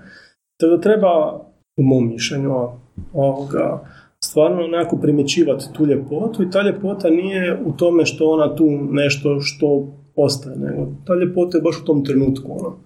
Ono, I ne treba toliko se diviti nečemu što je mrtvo, a izgleda lijepo, nego baš uhvatiti taj trenutak kad je živo i kad je tu. ono. Sam Ok, super, 15 super, super. Znači, fakat mislim da se svako može na neki način naći u toj metafori i da ga može potaknuti na neko razmišljanje. Koja je praktična aplikacija ovakvih eh, životnih uvjerenja? Da. Evo, to mi je najgore, kad sam imao taj TEDx talk što sam me ovoga pitali da držim, ja zapravo mrzim ljudima davati savjete. Ne, ne, pa nisam te pitao za savjet. Ne, ne, Pitao- samo kažem četiri, neko uvijek se nekako smatram ono kao, kao ovoga, a, da je to neka, mm, ono, neka vrsta ah, kako to rekao, davanje savjeta sam drugima. I sad ono što ja kažem, ja ne znam kako je to drugima, ja vidim kako je to po sebi. I sad stvari koje sam ja zapravo sebi posložio, stvarno je da ja nekako računam da ću ja sad se ne znam, nekih tri godine ovoga, bavim tim ovoga, machine learningom, AI i tako dalje. Ja mislim da će da će 4-5 godina biti u tome i nakon toga ću ponaći nešto drugo. Ja sam počeo sad sebe stvarno tempirati da mi vrhunac svega što gradim stvarno bude za 4-5 godina, što bi onda na neki način htio ili monetizirati ili na neki način prepustiti nekom drugome da bi ja mogu krenuti iz početka jer zapravo taj proces kretanja iz početka zapravo mene strahovito pomlađuje. Dobro, znači to je u biti građenje hrama svakih 7 godina, ne? Da. S time da, s time što je meni zanimljivo, ta stvar sa hramovima, a, znači mi smo slučajno, kad kažem slučajno, nazvali smo firmu Drag. I firmu Drag smo nazvali firmu što smo se htjeli za društvene aplikacije, smo se htjeli baviti aplikacijama na društvenim medijima, više puno briljantno ime. Ali naravno u Hrvatskoj ti ne možeš nazvati firmu društvene aplikacije, bar tad nisi ni mogao znati, jer ne može društvo ima društveno u svom imenu. I onda Još jedna stvar od birokracije, I onda smo to skratili i ovoga, onda je nastao Drapse, kako ja zovem, ovoga, Davor Runje, svi su mislili da je to DR, znači Davor a ovo AP ako prođe ili već sva različita teorija tu bilo tako dalje. Što ja nisam ni primijetio kad smo to radili, jer mislim da je baš jako krivo firme nazivati po sebi. Jer ti kad jedan put nazoveš organizaciju po sebi, to postoji jedan vrlo nezdrav odnos, to je ko roditelji koji kroz svoju djecu pokušavaju ostvariti neke svoje ambicije. I sad ja ono uvijek volim gledati ono kao ok, kao dobar roditelj, to se trudim biti inače, ovoga, moja firma je moje dijete i sad ja to svoje dijete mogu graditi dok je ono malo, ide u škole i tako da se ljudi neko gradi, tako da u nekom trenutku ja počinjem njima smetati. Ono. Ja sam neki stari, ono, što neki to trkelja, više ništa ne razumijem, što je razumno i istina mnogo često. I zapravo njima treba ono ih poslati u svijet. Da se do kraja izgrada ode na faks dijete, da on isto ode, ne, ne u isti grad, nego što dalje od mene da bi prodisali. I tako da zapravo ovoga, kad prodam napokon firmu, prvi, drugi puta, ovoga, to je, to je clean cut bio, ja više s tim nemam nikakve veze. Ono, ne želim biti jedan od onih roditelja koji se stalno naš, ono, u tvojem studentskom domu gledaju što, s kim te ti družiš, ne, gle, sad si ono punoljetan, odi, napravi s tim što misliš da je najbolje, ja ću ti lajkat svaki tvoj status, a nakon toga, znaš, ono, sve je na tebi je. Mhm. Možeš mi dofurati svoju djecu na sat vremena čuvanja, ali nakon toga... Ali to je to. A nakon toga svojim putem, da. Meni to jako, ono, podsjeća na onu ideju opet, ja, serijskog poduzetništva. Jer u čemu je stvar?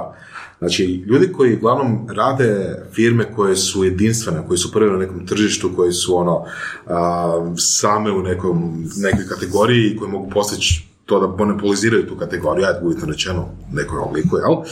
Obično se kaže da bi to trebalo završiti tako da se u onom trenutku kada ta kategorija postane prezaključena, previše ono, uh, jel, puna konkurencije, da je onda najbolje prodati firmu. Ali to je zapravo najnepovoljniji trenutak za kupca firme. A mislim da ti nije tome stvar. Znači, i to je ideja isto. Ne, ja- većina mojih ideja nije moja, ono, moram priznati da nisam uopće originalan ni No, čemu. Ovoga, e, Ali znaš što, kužiš što će reći? razumiješ Ali hoćeš imaš ideju što hoće ali, reći. Ali imam, ali imam ti recimo uh, protutvrdnju. Ko, a, protutvrdnja ti je sljedeća. A, leadership je kontekstualno uvjetovan. Znači, postoji situacija u kojoj sam ja najbolji lider, postoji situacija u kojoj mi je neko drugi najbolji to lider. je apsolutno I ja točno sam do sada uspio ono steći jako dobar osjećaj do čemu sam ja dobar, u čemu nisam. I sad recimo ja isto kad radim firmu, ja uvijek imam partnera, jer mi je to, jer znam da mi treba neke stvari koje ja nemam i to se jako dugo vremena krpamo jedni drugi, dođe do nekog nivoa.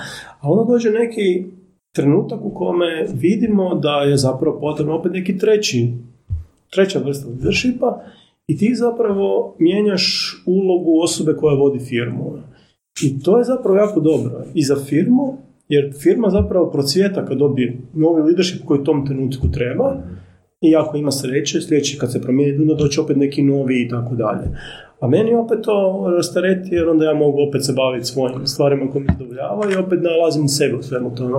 Da. To je to jako onak Iz prakse jedan primjer, da ne imenujem osobu, postoje ljudi koji su izvrsni u postavljanju firme i jednostavno se gube ako firma pre, preraste ono određeni broj Ne, zaposlenika. da, to nije nikako originalno, znači ti točno se postoje ljudi koji smatraju, i to ne mali broj njih, da jednostavno bilo kakva vrsta leadershipa je uvijek je to ona, mislim, pogledajmo, ne znam, Rudy Giuliani, koji je sad ono, sprdačina svih vremena od zadnjih dana, on je bio nevjerojatno dobar lider u New Yorku nakon 9-11. Znači, on je bio bogom dan u tom trenutku na tom mjestu, a vidi ga i prije i poslije, znaš, ono, jednostavno ima trenutak u kojem si ti, koji traži tebe i dobro je da ti prepoznaš koji su to trenuci tražiš trenutak u kojima si ti dobar, a onome što nisi, ono, pusti sad ego i sve ostalo, nađe onoga koji je bolji u tome. I sad neki su savršeni u egzekuciju, neki su najbolji u viziji, neki su dobri u postavljanju, neki su dobri u izgradnji kasnije. Svako ima neki svoj talent i neki od njih su više ne plaćeni nego neki drugi jer takav je život. Ali mislim da ne treba bježati, odnosno trčati za tim novcem i ko tražiti ono šta se najbolje plaća pa pokušavati sebe oblikovati po tome, nego naći ono u čem si ti zapravo najbolji i prilagoditi sve ove ostale svoje životne stilove da se s tim možeš pokriti. To zapravo te onak čini će ti život puno lakše. Svrhovitije, Svrhovitije, će da. biti puno lakše jednostavno. A daj nam reci, molim te, a, kažeš da si u svaki svoj poduhvat a, išao s partnerom, baš svaki. A, jel, I kakvu strategiju imaš, odnosno kakav pristup biraš prilikom odabira partnera? Je to odnos, je to povjerenje ili ono, postoji racionalni ono, proces kroz koji provlačiš Mm. određenu osobu da kažeš endentini, Pa ne vjerujem baš da je racionalno. ok, Ovoga, a, I zapravo što sam stariji, to sam više uvjerenja da je potrebna ono, dobra kemija više nego bilo što drugo. A sad, kad je taj uvjet ispunjen, onda što se više nadopunjujete, to bolje. Mhm. Ono, dvoje identičnih ljudi je besmisleno, jer Imaš li negativno iskustvo? pa imam ja jako negativno iskustvo svemu i svačemu. Ovoga. Dobro, nećemo te pitati detalje. Da, ovoga, ma naravno, e, da su mi ova pameti ondašnje godine bilo bi puno drugačije, ali to je sve nekako dio tog izrastanja u hrast. Znači ti moraš biti malo skršen, grbovit, e, potrgan i tako dalje, da bi zapravo se oblikovao do kraja. I moraš proći sva ta negativna iskustva. Ja sam imao negativna iskustva sa svim, od partnera, zaposlenika, klijenata, ono, jako puno pozitivnih, ali jako puno puta ti lupiš glavom u zid i to znam bolje kako, ono. Mislim, sa partnerima najviše. Se možeš prisjetiti koji ti je onak najveći šok na koji nisi bio spreman? Koji je ne nužno bio spreman, nego koji te ono, situacija koja te fakat ono izvoj cipala? Da, mogu, ali sam pod NDA-evima. da, a, kao što rekao, ja sam puno puta na kraju završio i po nekakvim suđenjima i svašta nešto, ono, ono, stvarno sam svašta uspio do sad u životu proći. Um, uspio se nekako izvući svih tih stvari. Nekad što srećom, što pameti, što upornošću, ali ja mislim da sam imao jako i sreću u svemu tome. Uh, kogod se bavi nekim svojim poslom, taj mora biti spreman da ono, na svaki uspjeh ide barem pet neuspjeha. Ono, svaki put kad napraviš nešto što ti ljudi priznaju da je dobro, napravi se još barem dva takva koji su bili dobri nije ti niko priznao, još barem pet koji si onak skršio koji idiot zadnji. Mm. Tako da, ono, svi vide te neke ono, nagrade, pobjede, ovo, ono, ali ono, tih failova ima puno, puno više. Jednostavno moraš ugulati. Dobro, jel kad kažeš fail, je to fail unutar nekog projekta ili to fail projekta? Ma sve, apsolutno nema, nema što se nije desilo.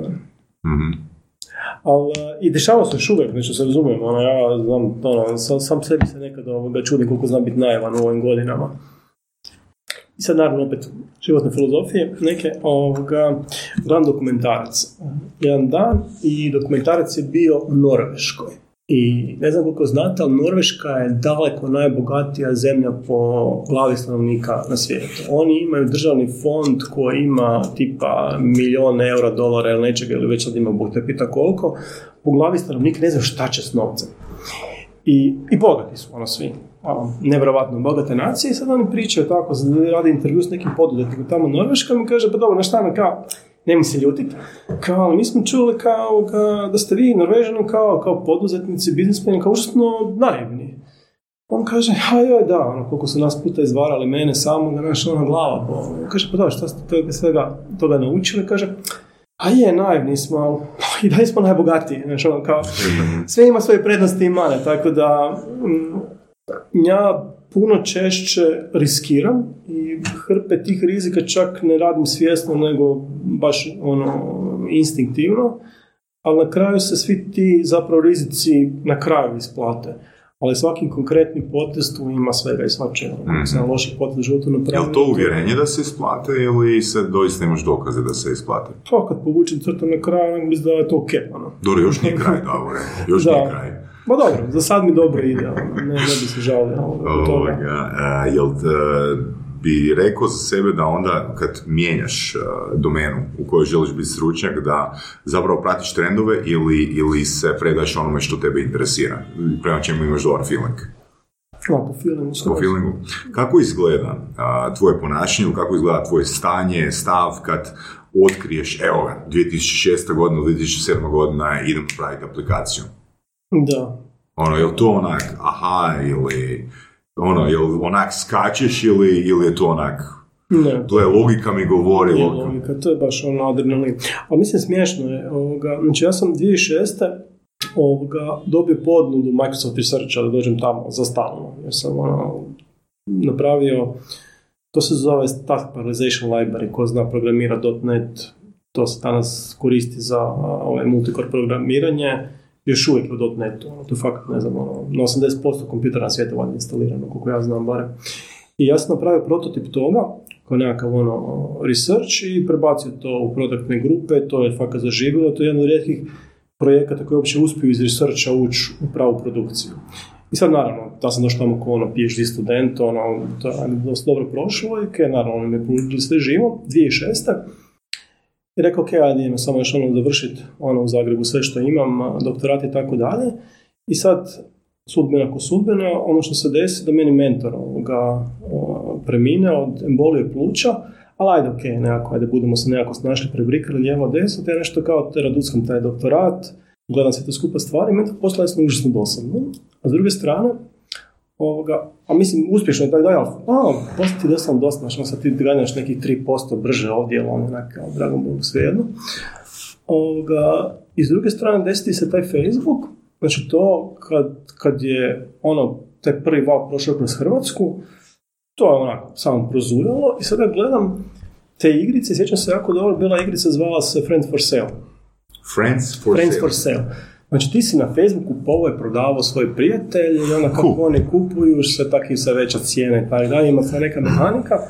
I sad šta je mene apsolutno oduševilo? A, recimo Napster je imao na vrhu, mislim da je bilo 80 milijuna recimo korisnika, aktivnih je dnevno bilo, ja mislim, po 2 milijuna, tako nešto. Ono, red veličine. I trebalo je godin da se to izgradi i to je bilo najveći hit ono 2000 to je Sean Fanning bio na naslovnici Time kao Napster, ono, the thing of the year, ono. I sad ta igrica je skucala milion korisnika u mjesec dana. Mhm. Znači, i svi koji ja znam to igraju. I svi na svijetu to igraju i to raste, raste, raste. I to preraste ovdje između ostaloga vrlo brzo jer je suvrstano raslo. I što je najzabavnije, eh, ono što zapravo sam ja vrlo brzo skužio, struktura zbog čega se to širilo ko blesavo je bilo zato što je to bila prekrivena dating igrica. Bila je tako složena da zapravo ti si išao kupovat ne random ljude na internetu, čak ne ni svoje prijatelje, to isto vrlo brzo ljudima dosadi, nego prijatelje svojih prijatelja koji se tebi sviđaju. Znači ti si na faksu u nekoj grupi, tamo je neka mala koja se tebi sviđa, ne znaš kako da je priđeš jer si retardiran koji svi mi ostali muški i sad ti odeš na Facebook i vidiš ona prijateljica tvoje prijateljice da ja nju kupiti i tako to krene i Ok. kako se. I naravno, da. zbog toga je to eksplodiralo, je zapravo Facebook bio prekriveni dating. Ja rekao, super, mi se užasno sviđa, i ja rekao, ja hoću napraviti istu stvar, jednostavno, to je zanimljivo za poludit bilo. I kad sam radio tu mehaniku životinskog carstva, sam zapravo napravio dating igricu koju ti ne možeš skušati. Jer nisam ja tebi nudio slučajne sličice za mijenjanje, ne od tvojih prijatelja, nego sam nudio sličice od prijatelja tvojih prijatelja, pokušavajući naći tu malu koja se tebi sviđa, da ti njoj napokon možeš pričati. Zato je to eksplodiralo, jer to je bilo prekriveni dating. Pa Ti si cool, ti si fakat cool, ono. Vidiš, Hvala, vidiš ono, da praviš dating igricu, onda si cool, ono. ne, ne, neko ono, ne izgledaš to neko ko je cool na prvo, ali ono zapravo si cool. Kak ne, ono vidi, ima na studijurku i sve.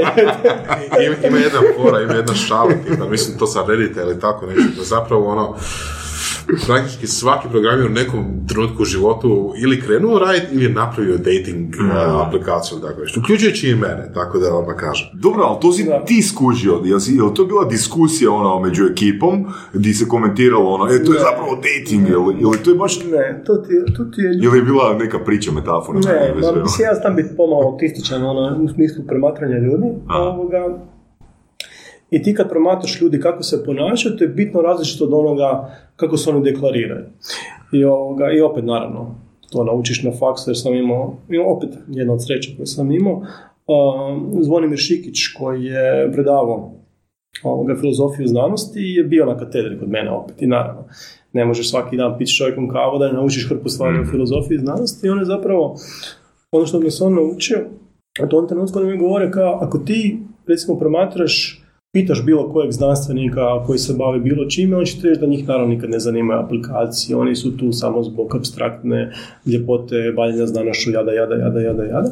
A kad pogledaš način na koji oni zapravo provode taj proces, vidjet će taj proces je tekako uvjetovan njihovim filozofijom, uvrenjima i tako dalje.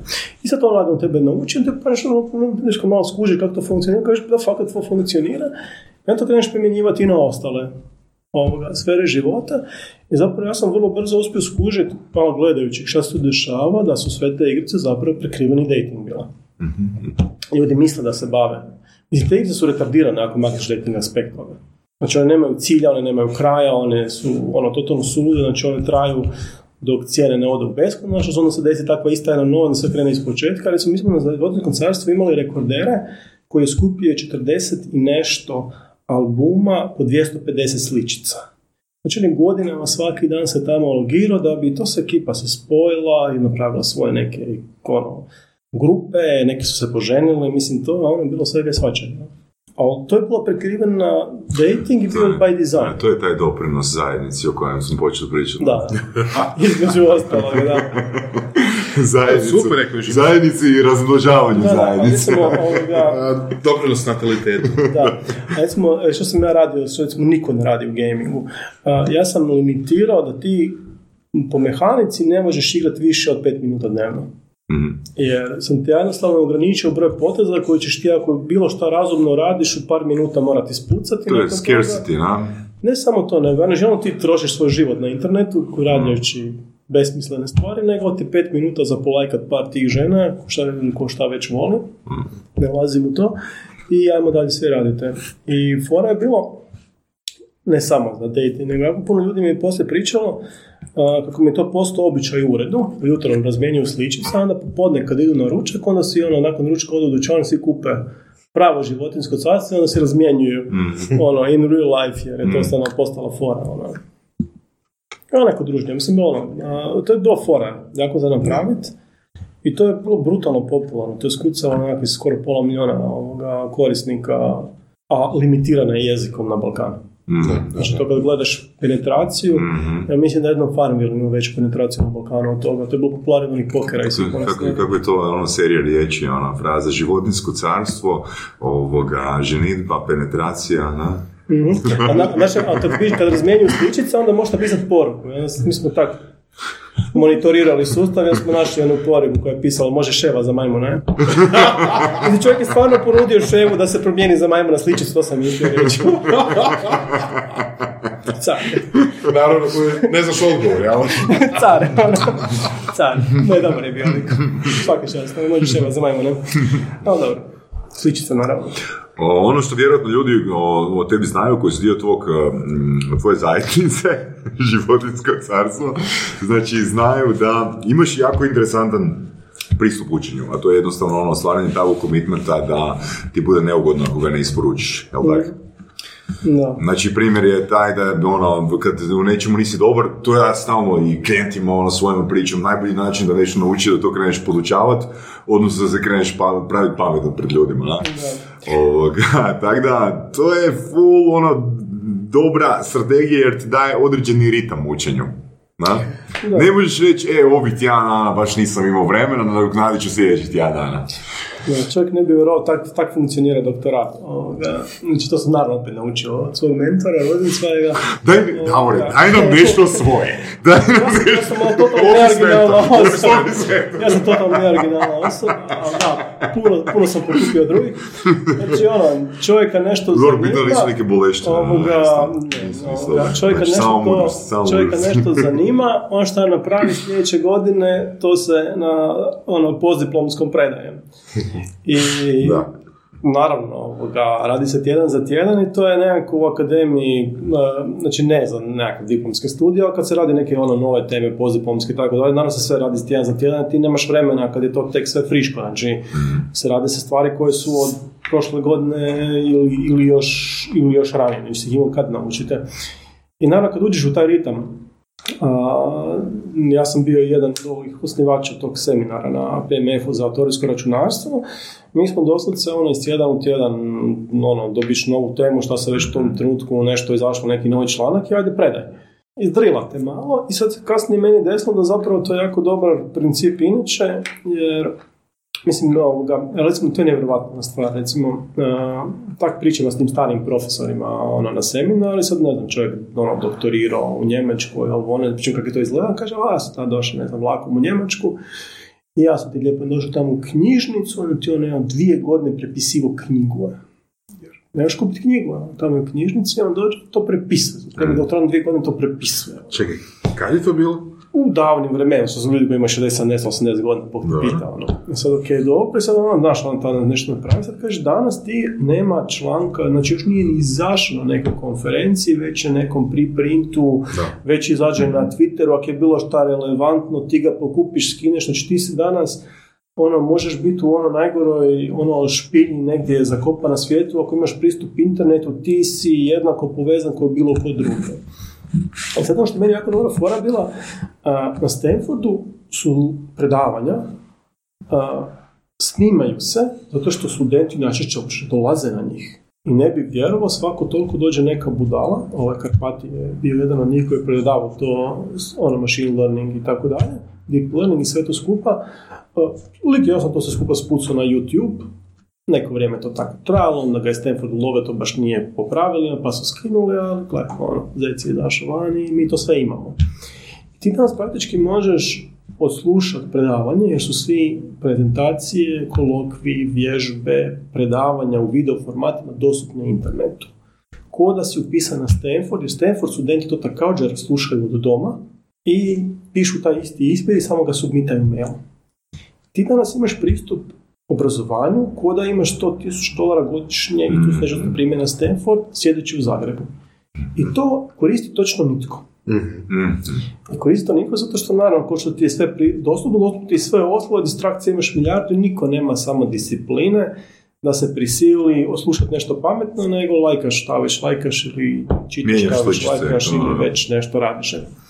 Zato sam ti ja napravio da bi sam sebi natjerao da položim taj kurs i još neke druge, a, napravio sam ti ovoga, ne jedan, nego nekoliko tečajeva, ono, fokusiranih machine learning, gdje sam rekao ljudima, gledajte, vi dođete, dva puta tjedno po tri sata, znači nije mali ulog vremena, imat ćemo tri sata predavanja, tri sata vježbe i mi ćemo u toliko tjedana proći Stanford 2-3-1, ne, pa ćemo proći ne nešto ovo, ono, lijevo desno. I sad fora je tome, naravno, ja vremena to naučiti prije, nego doslovce tjedan po tjedan. Ali naravno, moj život je kaotičan. Sad ja nemam vremena to napraviti na vrijeme, nego vrlo često sam meni da to moram sutra ispredavati, znam da mi je sljedeći dan zatrpan do kraja i lijepo, nema druge, ako treba cijelu noć, cijelu noć, ja ću cijelu noć to raditi, ali kad dođem tamo niko neće skužiti razliku. I sad naravno, kad nisu svi vrlo pažljivo slušali, ovoga, javio se meni jedan od tih mojih studenata nakon toga, kako on uopće nije znao da tu učim noć prije, nego da mi za time bavim već godinama, jer je zapravo sve samo uvjerenosti. Ako dovoljno samo uvjereno nešto predaješ, svi će vjerovati da je to da. stvarno funkcionira. Ali recimo mene to natjeralo, uh, znači da ti napraviš 6 sati tjedno predavanje, moraš barem, ako si iskusan, evo će dosta iskusan, nekih 12 sati ložiti u pripremu. Tako da sam ja nekih 20 sati tjedno samo tome uspio posvetiti uz sve ostale stvari koje imam u životu, zato što sam se natjerao da to predam tamo pred Ok, a kako si to komunicirao polaznicima? Mislim, jel su oni znali od početka da... Pa rekao sam im ložilo, nisu pažljivo slušali. Dakle, niko ti ne sluša profesore na faksu, to ti je jasno. Ajmo biti realni, to niko ne sluša. Ja sam njemu rekao što god sam rekao na prvom satu, očinu to niko nije zapamtio. A što si rekao ekipi u Hubu 385? Dajte mi prostor da se ja malo igram s ljudima i hoće mi nešto. Pa da, pa ne, pa svi se mi znamo sto godina ovoga, i došao sam ovoga antimanzanu i ono, još su, još su žbukali, znači taj habu nije bilo ni grijanje, on je tamo sam još sa šljakarima tamo spao, ono, ono, ono sobici, ono, sa, sa malom grijalicom, i, mislim, kaos je bio totalan. I ja došao tamo njemu rekao, ja imam genijalnu ideju, slušaj ovo, ja rekao, slušam, ja sam njemu ispričao, ma genijalnu ideju, onda rekao, ti nisi normalno laden, može,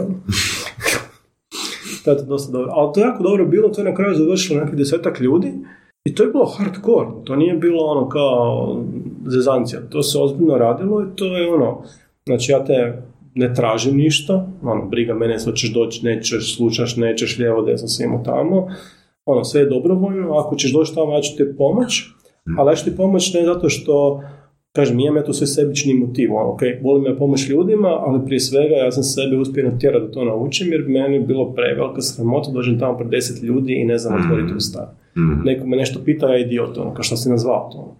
Da, pa upravo to, znači možeš imati, dostupan ti je tečaj ili serija predavanja od 100.000 dolara, ali ako sam sebe ne zaključaš, teško da ćeš iskoristiti. Nema šanse, znači ja, ja nisam uspio da nikad ništa sam završiti.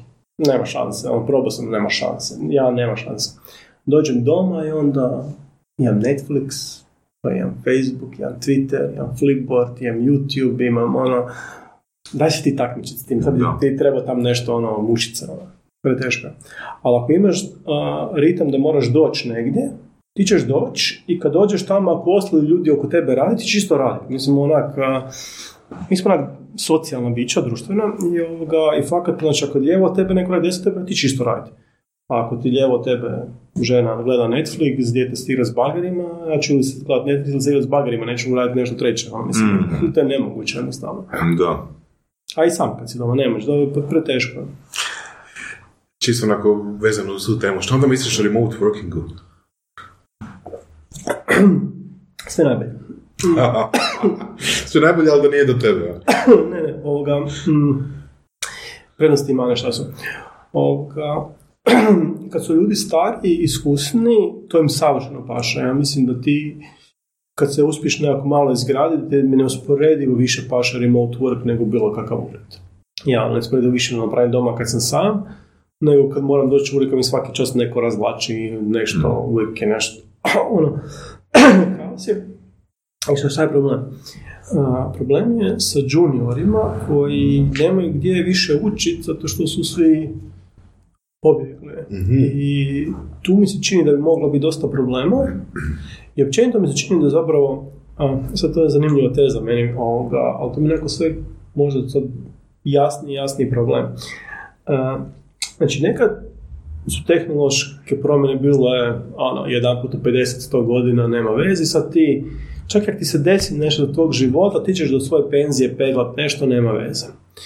Sad su se, ono, to se skupo ubrzalo i sad ti nešto radiš, radiš, radiš i sad se dešava da hrpa ljudi jednostavno ostaje bez posla jer tehnologija nešto preuzme, a čitav sustav je napravljen jednosmjerno. Ti si završio taj faks, napravljeniš taj posao i ako ostaneš bez njega, nema izlaza za tebe, ti si ono, dead end, ti problema koliko hoćeš. I onda ti se dese Trumpovi, Brexit i slične stvari. I, ali ono što se sad recimo dešava, a, zbog ono, AI, umjetne inteligencije i tako dalje, da zapravo mi smo u stanju automatizirati nekakve jednostavnije poslove. I zbog tih jednostavnih poslova ne stradaju seniori, nego juniorima nestaju poslovi. Recimo, ti si novinar, na primjer. Ako ti dobar novinar, nema tog stroja koji tebe može zamijeniti. Ti moraš istražiti priču, napisati nešto suvislo, ono, nema koga mi znamo tak nešto sprogramirati. Ali ako treba, ne znam, recimo raditi vijesti iz, ne znam, gradske kronike ili, ne znam, prijenos nogometne utakmice, brate, to može pisati mašina jer je taj tekst retardiran. I sad, šta je problem? Te poslove su prije radili ko? Pripravnici. Ti dođeš raditi u gradsku rubriku ne zato što si loš novinar, nego zato što si ti klinac faksa i ti trebaš negdje naučiti pisati. Gdje ćeš naučiti pisati nego u gradskoj kronici. Ideš tamo po placu, po viraš nekakve babe, pišeš crne kronike šta već, koje već smeće dobiješ da radiš. Jer to nije posao koji čovjeka ispunjava, nego to je stepenica koju ti trebaš proći da bi jednog dana postao, na primjer, novinar. I sad kad se to automatizira, kako da ti pređeš iz jasan klinac na faksu do Isuse Bože, ja mogu napraviti nešto što ima glavu u rep, što biti normalno 5-10 godina ti pegnu nekakav zanat, kojeg sad ne možeš, jer nema više, kako ćeš ti ići intervjuirati neka, ne znam, Obamu, ako nisi bio prije toga 500 puta na placu i pričao sa Šteficom i Katicom, ono. I E i sad kako? Vjerojatno će postojati program gdje će novinari koji će htjeti biti seniori slati svoje tekstove, program će im davati feedback na to i onda će samo jednog dana Da. dobiti certifikat senior. Da, ne znam, to, to, ne, koje je rješenje? to, ne znam koje je rješenje, ali recimo, mislim da niko čak nije svjestan ni problema. Pa, zavisi kako gdje. Mislim da u IT-u su fakat ljudi svjesni toga, možda zbog drugog razloga, zbog scarcity ljudi. Ja, fali, fali, mislim, fali. Ali recimo da fali ljudi koji će onda velike firme kod nas, znamo ih, e, ali nećemo navoditi imena, promoviraju ljude koji praktički su došli s faksa, imaju možda godinu dvije iskustva u seniore, jer nemaju izbora, nema ko raditi. No, naravno. Dobro, to se isto sve... Da. ovoga- To je sad, sad koliko je to problem ili nije, mislim da će se tek vidjeti za nekih 5-10 godina. Da, ali dobro, ovoga, nekako tehničke struke su uvijek fluidne. Mislim, kad, kad ja pogledam što sam ja studirao, što sam ja u životu radio, to doslovce su dva svijeta, nema veze jedno s drugime, i to je normalno. Ovoga, I nikom nije bio problem, iskreno rečeno. A, problem je kad e, stvari krenu u strukama koje nisu tako koncipirane. I stvarno, recimo, ja nisam siguran točno da je bilo uopće svjestan tog problema, jer taj problem nije prije postojao sa entry pozicijama, nego uvijek je bio problem tehnologija i u nekom trenutku tvoj posao učinilo suvišnim, jer sam sve otišao na drugu stranu. A sad se dešava tvoj posao kao posao nije suvišan u smislu neke struke. I dalje nam treba vrhunski novinar, jer, brate, ona gradska kronika, znaš, možemo to i drugačije. I onda se ubije, ubije, ubije. I sad ništa se ne desi danas, ništa ne desi sutra. Ovoga, desi za pet ili deset godina. I ima taj čuveni poučak po nekome koji sam zabravio ime. ovoga, koji kaže da zapravo ljudi uvijek precijenjuju učinak tehnologije kratkoročno i uvijek pocijenjuju dugoročno. Kratkoročno se najčešće ne desi ništa, a onda se ti kreneš nakon deset godina i kažeš, Isuse Bože, šta se desilo? Da. Ovoga, kad ti recimo pogledaš ono vrijeme kad sam ja, kad 20 godina diplomirao, i današnji svijet, znači ta dva svijeta nemaju nikakve veze jedno s drugim. Kad pogledaš čak i ovaj svijet prije 10 godina, kad ste tek počeli pojavljivati ono pametni telefoni, društvene mreže, to je bilo 2007, nema realno, to je milo nedavno. Znači, taj svijet je današnji nema nikakve veze. Moja mama danas ima ono iPhone, uh, koristi Facebook, uh, ima Revolut, mislim, ono, moja mama ne bi pala kompjuter u svom životu, nikada vjerojatno neće, Mhm. jer nema potrebe za to. Ali mobitel? Ali je ona danas digitalizirana ko rijetko koja. A da ni ne zna to. Mislim, znaš, ono, sin kupi, odnosno pošalje Revolut, na Facebooku gleda unuke, zna da je to kartica s kojom u Londonu se može voziti u metrou, kako to radi, Bog te pita, ima i na mobitelu. Da, da, da. ovoga, tako da je to, ono, ništa nije desilo taj dan, ali nakon deset godina strahovito zapravo promijeni navike ljudi. Mhm. Moj stari ovoga, doktor ima neku svoju kliniku ovoga, gdje on kupuje medicinsku opremu svoju na njemačkom ebayu. Kad se neko riješi nekakvog ultrazvuka ono, njemačkog koji je koštao bog pita koliko, jer je to po njemačkim standardima njemu to više nije najnoviji, taj dalje je ona 20 godina mlađi od bilo kojega u hrvatskim bolnicama, ovo je to super prilika, to kupi na ebayu najnormalnije. Super. Ono, suludo. Da. Da, da li imaš onda mišljenje o tome, da li ti primitiš neke tehnologije koje su ti možda sad čudne, odnosno neshvatljive, odnosno da li misliš da će ti kad se dogodi takva situacija gdje jednostavno, znaš, ono, singularity tip, odjedno više nešto se pojavi novo što uopće nema veze s prijašnjim i što uopće ne kužiš. Mm, Pa ja mislim da još uvijek mi nismo svjesni koliko je ovaj, to strojno učenje, ko- koji je to potencijal. Da se mi danas nalazimo u onom vremenu kad se desio internet. Niko nije svačao da će, se, da će internet tako promijeniti naš život, a kad pogledaš 20 godina perspektive, misliš si, Isuse Bože, dva svijeta nema veze jedno s drugima. Mislim da sa 20 godina kad se pogledamo šta se sve desilo, mislit ćemo, Isuse Bože, kako smo nekad živjeli bez toga. Ono. Jer je to je nevjerojatno ono, gdje god ga staviš, sve je bolje. Ono, i, I tu ćemo jako veliki napredak napraviti. I nije totalno van pameti a, ovi malo krupni valovi, koji nisu 7 godina, nego ono 20 i tako dalje, a, ima ono communication pa compute, pa communication pa compute. I nama je communication bio nekakav ono dominantan val koji se dešava dan 20 godina jer je bilo sve kako da se što bolje, čim se ti bolje povežeš, odaput se dešavaju čuda, nekakva čuda. Sad smo lagano potrošili povezivanje, mislim ono već povezano, već mašine, ne znam više šta bi sami sa sobom. I sad zapravo dolazi nova stvar, ok, sad je sve povezano, ajmo računati što se može s time. I to će zapravo napraviti ono totalno darmar. Ja mislim, sljedećih 20 godina živite neke posljedice. I naravno, mi nismo odmah vidjeli posljedice cijelog interneta. Znači, nama se prvo, mail nam je bio otkriće, danas mail više niko ne koristi. Kako je mail, ono kao to je to, ono čim se otvori Facebook, vjerojatno, znači, ono, to je jedna funkcija koja postoji za, za, za nečiji mail, ono, klinci nemaju mail danas, ono šta, ono, kakve gluposti. Ali moraju se desiti neke elementarne da bi se desilo kasnije društvene mreže, aplikacije, igrice, četovi, šta već ono dominira. Mislim. I bit će, ja mislim da će baš ono taj, da mi strahovito podcjenjujemo potencijal tog novog vala kompjuta koji se sad dešava, koji će, koji će sad, i to se recimo vidi po dionicama, na primjer, ono ko voli pratiti, ne znam, recimo ovaj semikonduktor, ovoga, odnosno ovaj poluvodiči, to su sad postali ponovo super aktualne, super zanimljive stvari, ono, da li bolji Intel ili AMD, ono, Mislim, prije tri godine neko pitao AMD, Intel, preko nema pojma, ono, to briga više, ono. Danas je to postalo interesantno za, za poludeti. Ono šta Nvidia radi, to niko ni ne kuži, koliko, koliko su oni softverski pustili pipke u razne razne stvari. Tako da, ono, zanimljiva vremena su ono, pred nama. To ne mislim nužno po kao kletvu, ali bit će svega i svačega, naravno. ono. Koliko si daješ još fore da te ovo nastavi interesirati? Pa ne znam, ovoga... mm, Prošlo je tri godine, tri i pol. Da, pa ja bih rekao sad imam nekakvu ono viziju koju sad ono izvršavamo, to, koja je zapravo bazirana na ovom prvom nekakvom valu deep learninga i koja vjerujem da će imati neki svoj ono vrhunac za nekih 4-5 godina, možda čak i prije, ja znam. Jer zapravo e, hrpa stvari koje sam radio ni nisu toliko javno bile dostupne, odnosno ljudi su s- i tako dalje, znači uh, već smo počeli raditi stvari koje stvarno mijenjaju živote ljudi toliko da ono, čak i novinari pričaju o tome da ni ne znaju za to.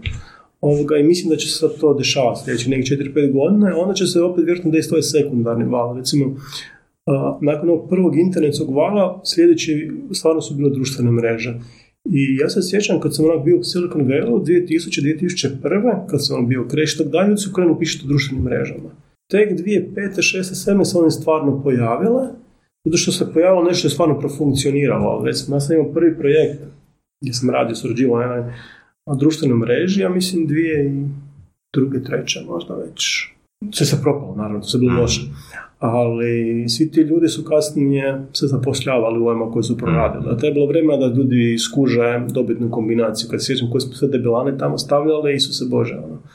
Jer ne vidiš dok ne... Zapravo Facebook je, briljantnost Facebooka je to što je to napravljeno kao prikrivena dating aplikacija. Zato ona eksplodirala tako. To Jedini njezin utility je bio prikriveni dating, čak ne nužno prikriveni, to je bila dating aplikacija koja je na tvom faksu da sliku i da ga ona je hot or not. Mm-hmm. To, je, to, je, to je zapravo Facebook.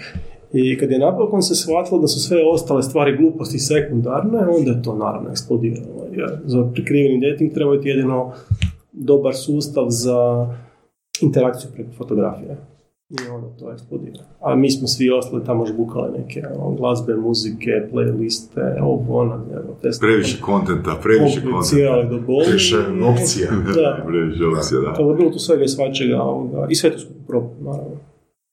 Propalo u smislu, čak mi da bilo kvara, to se zvalo I'm u nekom trenutku, više ne sjećam ni zašto. Ali, ono, to se dešava. Ja vjerujem da će se isto za par godina vjerojatno već početi pričati o ovom sekundarnom valu, koji će onda opet doći za 5-6 kad se stvarno uspije Opet nešto za komunikaciju. Ne, ne, onda će to biti kompjuter, ono će vrijeme dominirati. Aha, misliš da je sad komunikacija, da će tek doći kompjuter, pa onda... Da, kompjuter sa okay. AI. Onda. Što misliš o, kad smo već u AI-u? Da li ideš u smjeru oni koji a, teže prema general intelligence, u smislu ono, naš, roboti budućnosti koji pričaju, koji znaju sve, koji su ono, od Terminatora pa do nekakvih, jel, SF HAL 9000 ili misliš da će to biti negdje mali nekakvi pomoćnici koji će jednostavno neke stvari pametnije ili brže napraviti umjesto tebe, ali s kojima zapravo nećeš pričat ili bar ne dijeli filozofske rasprave. Da, primjer života. Tako držim ja ta predavanja, lijevo desno, sad to isto Stanford, ja mislim da se to zove 224, to je D, to lingvistički jedan ovoga kolegi. I sad što smo napravili, a, za vježbu, čisto za zancija, postoji website, zove se tekstovipesama.com i apsolutno svaka cajka na Balkanu koja je napisana ima svoje tekstove tamo. I sad naravno ne da meni vrag mira, a ja mi to lijepo skrejpat, nekih 30 megabajta onog teškog smeća i u tom teškom smeću između osloga čak i iz nekog razloga su valjda tamo popularne u kineskoj četvrti u Beogradu, ovoga neki kineski cajke, tamo su neki kineski tekstovi, bog te tamo neki treš najveći i sve to u džutore. I sad mi lijepo istanirali model koji ti je zapravo vrlo jednostavan, on ti na tim postojećim cajkama učio, a, daš mu naslov, aj probaj ne staviti ostatak. I on pogađa slovo po slovo, slovo po slovo i tako. I sad neke tih tekstova čak izgledaju suvislo. Ono, konobar, šta ćeš, žena plaće, nož, krvav, znaš ono, sve te neke, ono, on baca te fraze. To je suvislo. ne bi vjerovao, onak, svako toliko neko pomisli, neko pomisli ovo stvarno ima smisla. Sad, naravno, ta mašina koja to tako generira i koja to se skup pravi, plasma nekakav website čisto za zajemancije, i to je par tisuća ljudi iskoristilo bez ikakvih oglašavanja, ga se ono mita po priču, to je ona krenulo samo od sebe. Znači, koja je fora? Tebe to zavara i da ja hoću biti dovoljno bezobrazan, ja mogu biti kako mi smo sad napravili ogroman korak kako generiramo cajke, jer to umjetna inteligencija razumije i tako dalje, ali to je toliko jedan retardirani model koji svejedno generira nešto što je uvjerljivo, a njegov kompleksnost je skoro pa nikakva. Znači on ti ima nekakvih 1500 tih artificial umjetnih neurona, vinska mučica ima, ne znam, 60-70 tisuća, mi imamo 80 milijardi. Znači ona nema kognitivno ono kapacitet nikakav, ali jednostavno za, za trpeljat riječi bez veze nije ni potrebno. Ok, znači želiš reći da recimo ekipa koja sluša cajke, pogotovo dok je pijana, ima manje neurona nego vinska mušica. Da, između ostalog. Samo, samo da... Između, između Samo ostalog. da čujemo to. Između ostalog. Još nam daj potvrdu da ovo možemo isjeći kao teaser. Slobodno. Ovoga. Znači, šta je poanta svega priče? Ovoga, a, mi vrlo često, kad tak radimo te neke sustave, ti uz pomoć par trikova uspiješ napraviti da nešto izgleda kao da je dubinski razumije tekst. E, mi to ne znamo ni blizu napraviti. Znači, mi uopće ne razumijemo kako čovjek razumije jezik. Znači, mi znamo napraviti, recimo, percepciju u smislu da ako ti nešto vidiš i možeš prepoznati na slici, može mašina jednako dobro ili malo bolje, malo lošije, ali ono, tu smo negdje to, i to nije problem. I nekakav, nekako pravilo što se uopće danas može napraviti je sve što čovjek otprilike u jednoj sekundi nekakvog razmišljanja može napraviti, može i mašina podjednako dobro. Stvari koje ti možeš napraviti unutar jedne sekunde su daleko od svih stvari koje ti možeš kognitivno napraviti. Mi smo sposobni za puno više nego što mogu mašine. Tako da mi zapravo, naravno, rasprava je zanimljiva jer je filozofska ovoga, i, i ne bježimo od nje kao o temi razgovora, ali zapravo tehnički to je danas jednako, jednako je nezamislivo koji prije deset godina. Mi još uvijek ne znamo kako bi mi trebali postići tu generalnu inteligenciju, se može desiti sutra, a možda ne desi nikada, mi još uvijek nemamo pojma kako se to radi. Ima dosta razvikanih, recimo, znanstvenika i inženjera isto koji zapravo misle da je to jako blizu za... Dobro, još uvijek je tipa ono, za deset godina samo što Da, nije. šta, evo ga, Ok. recimo mi inženjeri, kao što sam recimo ja, a, svi mi znamo, znaš ono kao, joj, samo što ova linija koda mi ne radi, evo samo da ovo završi i onda idem doma. ne. I kogod ima ženu, a inženjer, ja zna da jedna linija koda ja idem doma zapravo znači totalno definirani period vremena. I mi ne znamo je li to pet minuta ili tri tjedna. Jer ja sam zadnji put kad sam imao jednu liniju završeno, tjedan dana je radio. Samo jedna linija bila, ali sam shvatio radit ću jednu liniju da mi je od prve do zadnje sve krivo i ajmo iz početka. Ne, nemamo pojma kako. Znači, to nije nešto, to nije... Da li misliš da je to uopće moguće? A to apsolutno da. Da? Da. Generalna inte- inteligencija? Apsolutno. Mislim, opet, ja dolazim iz nekakve tradicije. Ovoga, moje obrazovanje je ono, formalno. Ne, nije baš kroz kupljeno sa ceste i jedna od tradicija koju ja dolazim je ono teoretski computer science, teoretsko računarstvo.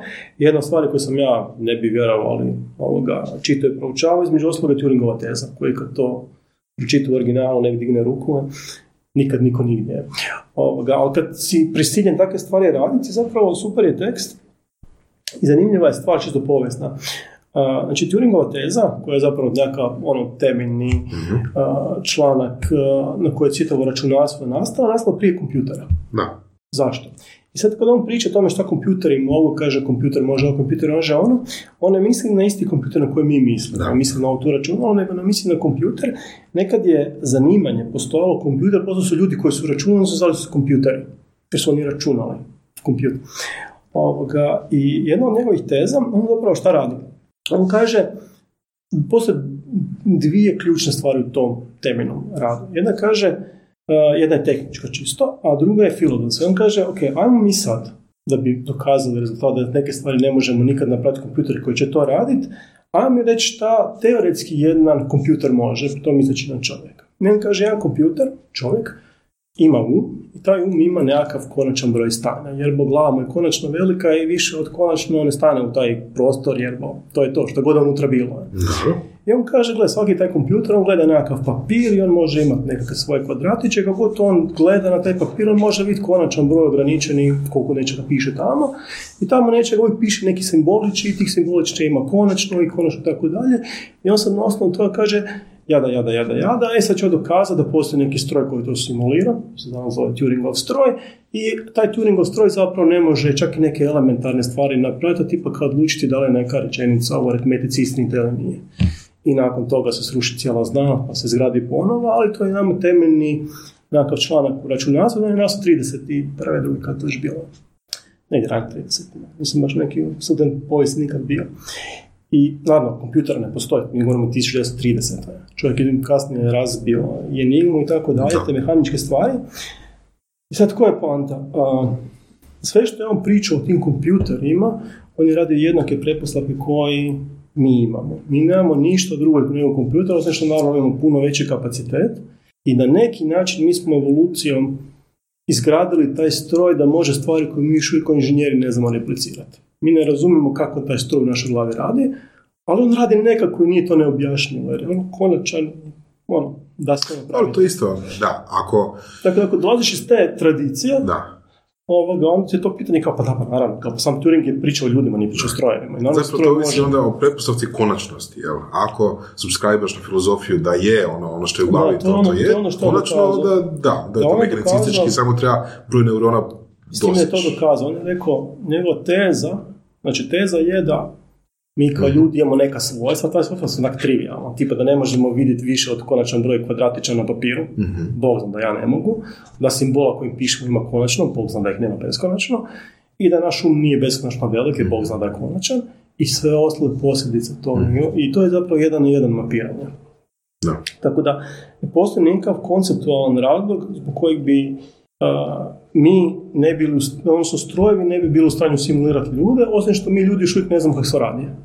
Ali doći ćemo mi do toga, ali mislim da nismo bolji Da li onda um, vjeruješ ili imaš neki stav o, temama, o teorijama tipa da smo mi u Matrixu, znači ono tipa simulaciji, da se neka prijašnja civilizacija dosjetila toga da je uspjela simulirati sve što se može simulirati, napravila AI, generalnu inteligenciju, koja onda napravila, na primjer, simulaciju, mi smo tu i tako dalje?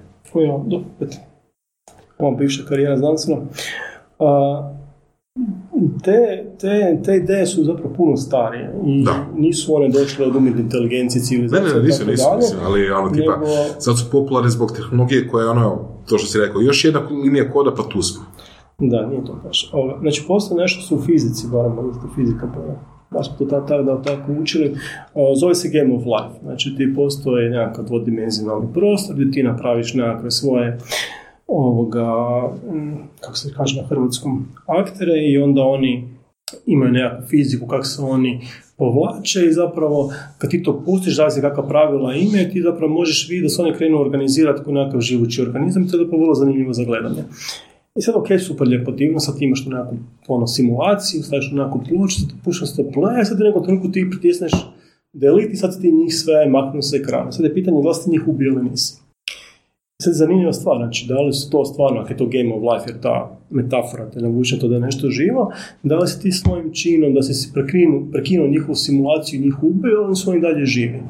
Sad ti naravno, savisi koga pitaš, neki kažu ovoga, znači kod Trumpa, ovoga, neki ljudi kažu, da neki ljudi kažu da, i ja sam jedan od tih ljudi, ovoga, naravno, da kažu da zapravo čim postoji matematika koja tu simulaciju čini živom, čini se da ti simuliraš ništa ne mijenja u njoj. Čini se da se matematičke formule tako ponašaju, njih čine živime, a ti ponekad njih možeš simulirati da bi uopće vidio kako to funkcionira, ali da li ti njih ugasiš ili replaš okay. sto puta zapravo ne utječe na čim se osnovni živimo. Okay, znači činjenica da... Sad kad ti to generaliziraš, to je bila ovoga, nekakav punchline, ti možeš reći da ako vjeruješ da postoje zakoni fizike, onda smo mi živi zato što ti zakoni fizike postoje jednako koji matematika, da su oni deterministički ili ovakvi ili onakvi, tako nebitno, a da zapravo taj naš doživljaj, da li smo mi u simulaciji, ili tih simulacija ima više, da postoji neki stroj koji stvarno ima memoriju, ko to se čuva, a to samo na matematičkom stupu zapravo nebitan. No, to je isto i pragmatičan stav, tako, ako ne možeš imati neku doticaj sa tim, nazovemo Matrixom ili nečim tog tipa, znači nema utjecaja na tebe i la la la, ništa od toga. Ne ali opet u matematici možemo i filozofiji zamisliti stvari koje fakat mi vjerujemo da ne mogu postojati, pa opet sad je to pitanje jel, koliko je to um, primjenjivo. Pa sad, je, sad je to, to pitanje da li nešto ono, postoji sa ovom činjenicom da, ono, da postoji ono, sustav da. koji je tako definiran. I ono što je recimo zanimljivo, to se zove antropološki princip. Mislim, kada već pričamo o tome, ovoga, koji kaže uh, zašto su zakoni fizike upravo ovakvi kakvi jesu, pa kaže pa nisu oni jedini, postoje drugi, samo jedino su ovi onim u kojima mi postojimo. mm Sad naravno, ovoga, malo je nategnuto, priznati pa nekim rubovima, ali činjenica je da ako ti uzmeš bilo kakve druge zakone fizike i hoćeš nešto simulirati, ako je to tvoj svemir, nije više tvoj, se ponovno vraćamo na filozofiju znanosti. Ovoga, pitanje znanosti se vrlo često pojavilo a, da li mi kreiramo teorije ili mi otkrivamo teorije. Jer mi teorije nazivamo po ljudima i ti ljudi su nekad, ponekad, ne svi nužno, uvjerenju da su oni stvorili nekakav aparat koji to nešto ono, opisuje, neke fenomene. I sad, naravno, ovoga, malo manje bahati, da ne kažem egoistični ljudi, ovoga, smatraju da zapravo mi samo otkrivamo zakone, ne samo u prirode, nego i matematike, tehnologije i tako dalje, i da su oni jednostavno tu, a mi smo bili ti koji smo nabasali i njih shvatili. Sad ja, nakon što sam prošao sve te svoja životna iskustva i, i studije, zapravo vjerujem da je tako. Da nisam ja, bio bi neko drugi.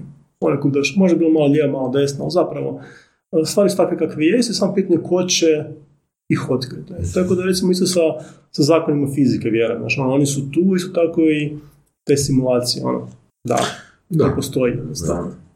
Mi postojimo zato što, zato što matematika kaže da ako se postoje takvi zakoni fizike, ovakva stvorenja će se prije kasnije negdje stvoriti. Ono. Solidno. Dobro, bome si fakat nas iznenadio sa širinom svog promišljanja. Da, svidim da sam imao kao šta pijani majmuna. da. Ma nije ovo... Ševo za majmuna. Da, ja moram priznati ovoga, većina toga, ja nisam baš nikakav interes imao ni za, ni za filozofijom, ni za društvenim znanostima i tako dalje, nego jednostavno sam ono, u životu imao sreće da sam vrlo često okružen puno pametnim ljudima bio od sebe koji su to prenijeli na mene. Da, što se priča o mentorima i fakat ono... Da, imao sam neko stvarno onak krumpira samo takvih u životu. Mislim da Boras tu ima jednu priču koja traje 20 minuta. pa me poslušaj bar dva puta. Kako da ispričat? Dakle, da. Biraj, biraj ovoga svoj community, da. Da. Ako možeš. Ako ne, onda jednostavno moraš imati sreće da. da budeš dio tog community, jer ako ne budeš ti, bit će neko drugi. Da, to je vjerojatno najpametniji savjet i kad ikome okruži se što pametnijim od sebe i upija ono. Evo za kraj, čisto ako da imamo zabilježeno na, na, na mikrofonu, um, preporuke. Šta bi preporučio nekom ko ide na faks, ko je silazi sa faksa i čisto drugo, ono, čisto praktične stvari, da li imaš neke knjige, blogove i takve stvari koje bi preporučio svakome? Ili su to predavanja na 100.000 dolara?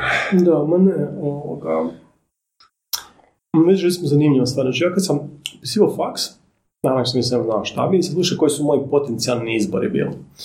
Ja sam se dvoumio da li da opišem matematiku ili fiziku ili fer ili medicinu ili ipak možda pravo. To nije dvoumljenje, mislim. To je rak kaos, ja bih rekao, da. Petru. I, ovoga, I nekako ono, sugestija od mog mudrog ovoga, oca je bilo kao dobro, onak kao i ti sve i svašta, ali kao gle, fair, to ti je ono siguran posao, dobar novac, definitivno ti ide ono matematika i tako dalje, a tu možeš to nešto ovoga, dobro naučiti. Ja se sjećam kad sam bio klinac, a on tipa kao klinac, klinac tipa sam ne znam, ono, 6-7 godina, valjda, nemam pojma. Tak mene stari isto pitao ovoga, i to sam dosta onako, ono, mi je ostalo u sjećanju, kao pita šta želiš ti biti, sada čekaj ću biti, ne znam, vatrogaras, policajac, šta više djeca vole biti da njemu kaže, no, ja bih htio biti profesor matematike. Ovako, I onda sam vidio ona, taj ona kao strah u njegovim očima. I to mi je ostalo. Sam rekao, ma dobro, ajde, možda bolje stari ne nervira kao ono, sve po meni isto, pa ajmo na fer, kao nemaš fulac fera, ono, fer je fakat super škola.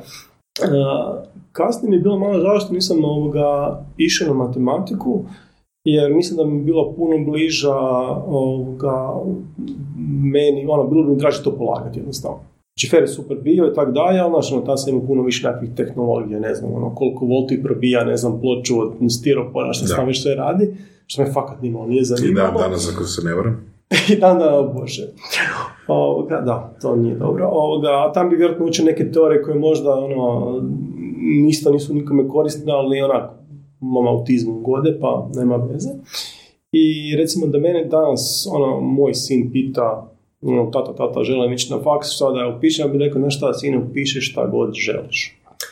A, a priče iz života koje ja vidim, recimo, ljudi koji su apsolutno najsposobniji se meni pokazali, par njih ovoga, u tehnologiji, su završili filozofije.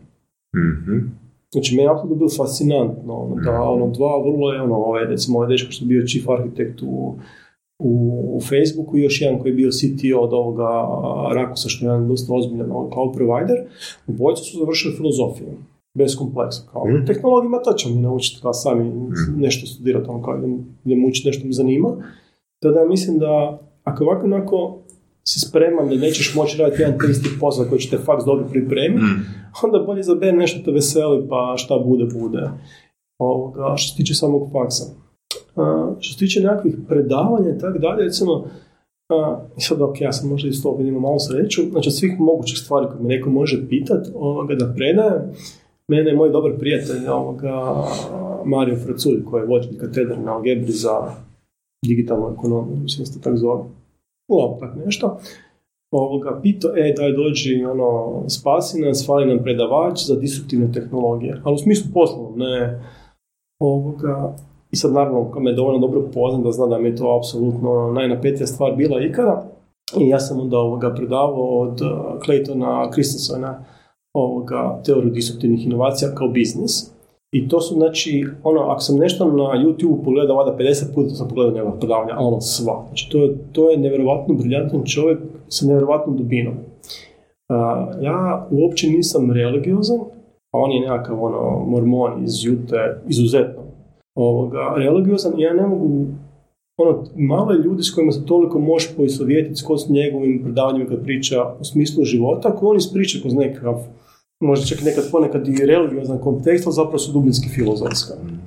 Tada mi se to bilo jako zanimljivo i sad naravno mala digresija kako je meni uvijek dosadno u životu, ne mogu to predavati kao predavanje, to je bilo predosadno. ja sam njima napravio board game, E, I u board game su oni imali svoje tvornice i mogli su svoj novac ulagati različite vrste inovacija. I onda su imali pravila, ako uložiš u efikasnost, pa bacaš kocku se desi sve ovako, uložiš ovakvu inovaciju, ovo na lijevo, desno. I sad slušaj pod muklo strika ovoga, a, naravno nikom živ ne sluša mene, ali kažem, koji je bilo koji drug prostor na faksu, kaže, gledaj, imat ćemo turnir i na turniru ko pobjedi, ima pet iz predmeta, nema nikakvih ispita, ti si gotov. I da vidiš kako odme se opće za cakle, svi hoće igrati igrice. Rekao, dobro, nema veze, ali sad nije to sve. Uh, postoje dvije vrste ljudi.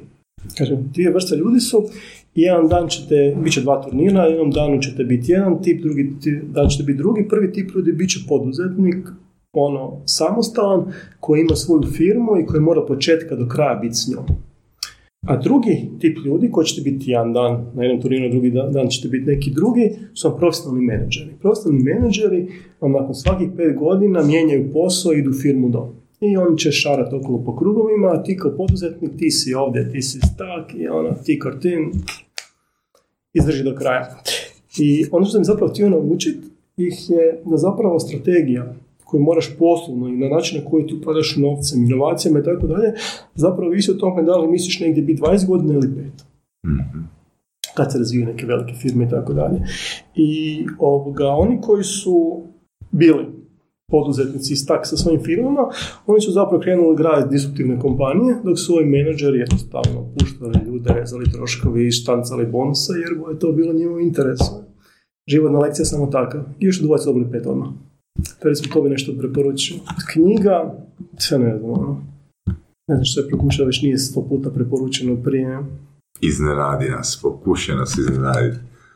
Ima, ima, ima par knjiga koje su se već preko 15-20 puta preporučila. Yeah, Aj, kad već pričamo o tome, sad će malo teže, malo teže će biti znači. Ovoga, knjige o Japanu koje je napisao David Znači, one su na izgled tako, ono, kao lagano štivo dok ne kreneš se udubljivati u njih. I on je toga napisao puno i toga po antikvarijatima ima koliko hoćeš, ja sam ih do sada kupovao ne znam koliko, svaki put se nanovo oduševim koliko da čovjek bio briljantan. Ovoga, kroz najobičnije male pričice, o drugoj kulturi usporedbi sa svojom vlastom, ti zapravo shvatiš nekakve vrlo duboke istine. Recimo to bi on ovu zadnju knjigu što je napisao, mislim se samo Japan zove, ili tako nešto, ovoga, uglavnom prekrasna knjiga, ono, bijela, bijele korize sa crvenom ovoga, izladećim suncem, uh, toplo preporuka. Znači to ko pročita, taj će onak, uh, kroz strahovito pitak tekst malim pričicama zapravo jako puno pametnih stvari naučiti. Mislim, to pa niko nije preporučio. To preporučam. Apsolutno, to je niko nije preporučio. Ja. Da. da se neko, ne znam, hrare Sapiens, onda bi zaključili intervju i rekli... Da, nema smisla, da, ne, ne nećemo. Neka, ako su ih 160 već pitali isto pitanje, Japanu, slutim 159 istih odgovora. Pa da, to Mislim da... Davore, hvala ti puno na gostovanju u surovim strastima. Mi smo te pozvali iz jednog dodatnog razloga, a taj je, kao i većinu gostiju, da postaneš slušatelj.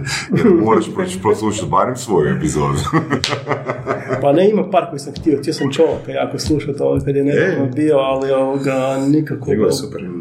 Pa Znam ja njega jako dobro. ono, to mi Čovjek je naš naj, na- najnapredniji kolumnist, bismo rekli. no? A, da. Da. Ne, ja ga znam ovak, inače na sjajan dečko. ovoga. Žao mi je što nije u Zagrebu, da ga mogu češće na kavu zvati. A, Ali dobro, da, jako dobar lik. Je, i odlična podcast epizoda, stvarno odlična podcast epizoda. A, Na to-do listi već neko vrijeme nisam uhvatio vremena to, ovoga, ali morat ću. ne. Evo ga, obeća, uzeli, imamo snimljeno obećanje. Dakle, do- nije da ne pratim, do- samo baš ne uspijevam skroz. ne. Zezno. Hvala ti puno. Hvala. Hvala. Thank you very much. Slušali ste podcast Surove strasti. Ako vam se sviđa, lajkajte. Ako se slažete s gostom, komentirajte ili ako se ne slažete. Ako imate pitanja za ovog ili druge goste, pišite nam u komentarima. Šarite nas prijateljima sa sličnim interesima i čujemo se u sljedećoj epizodi.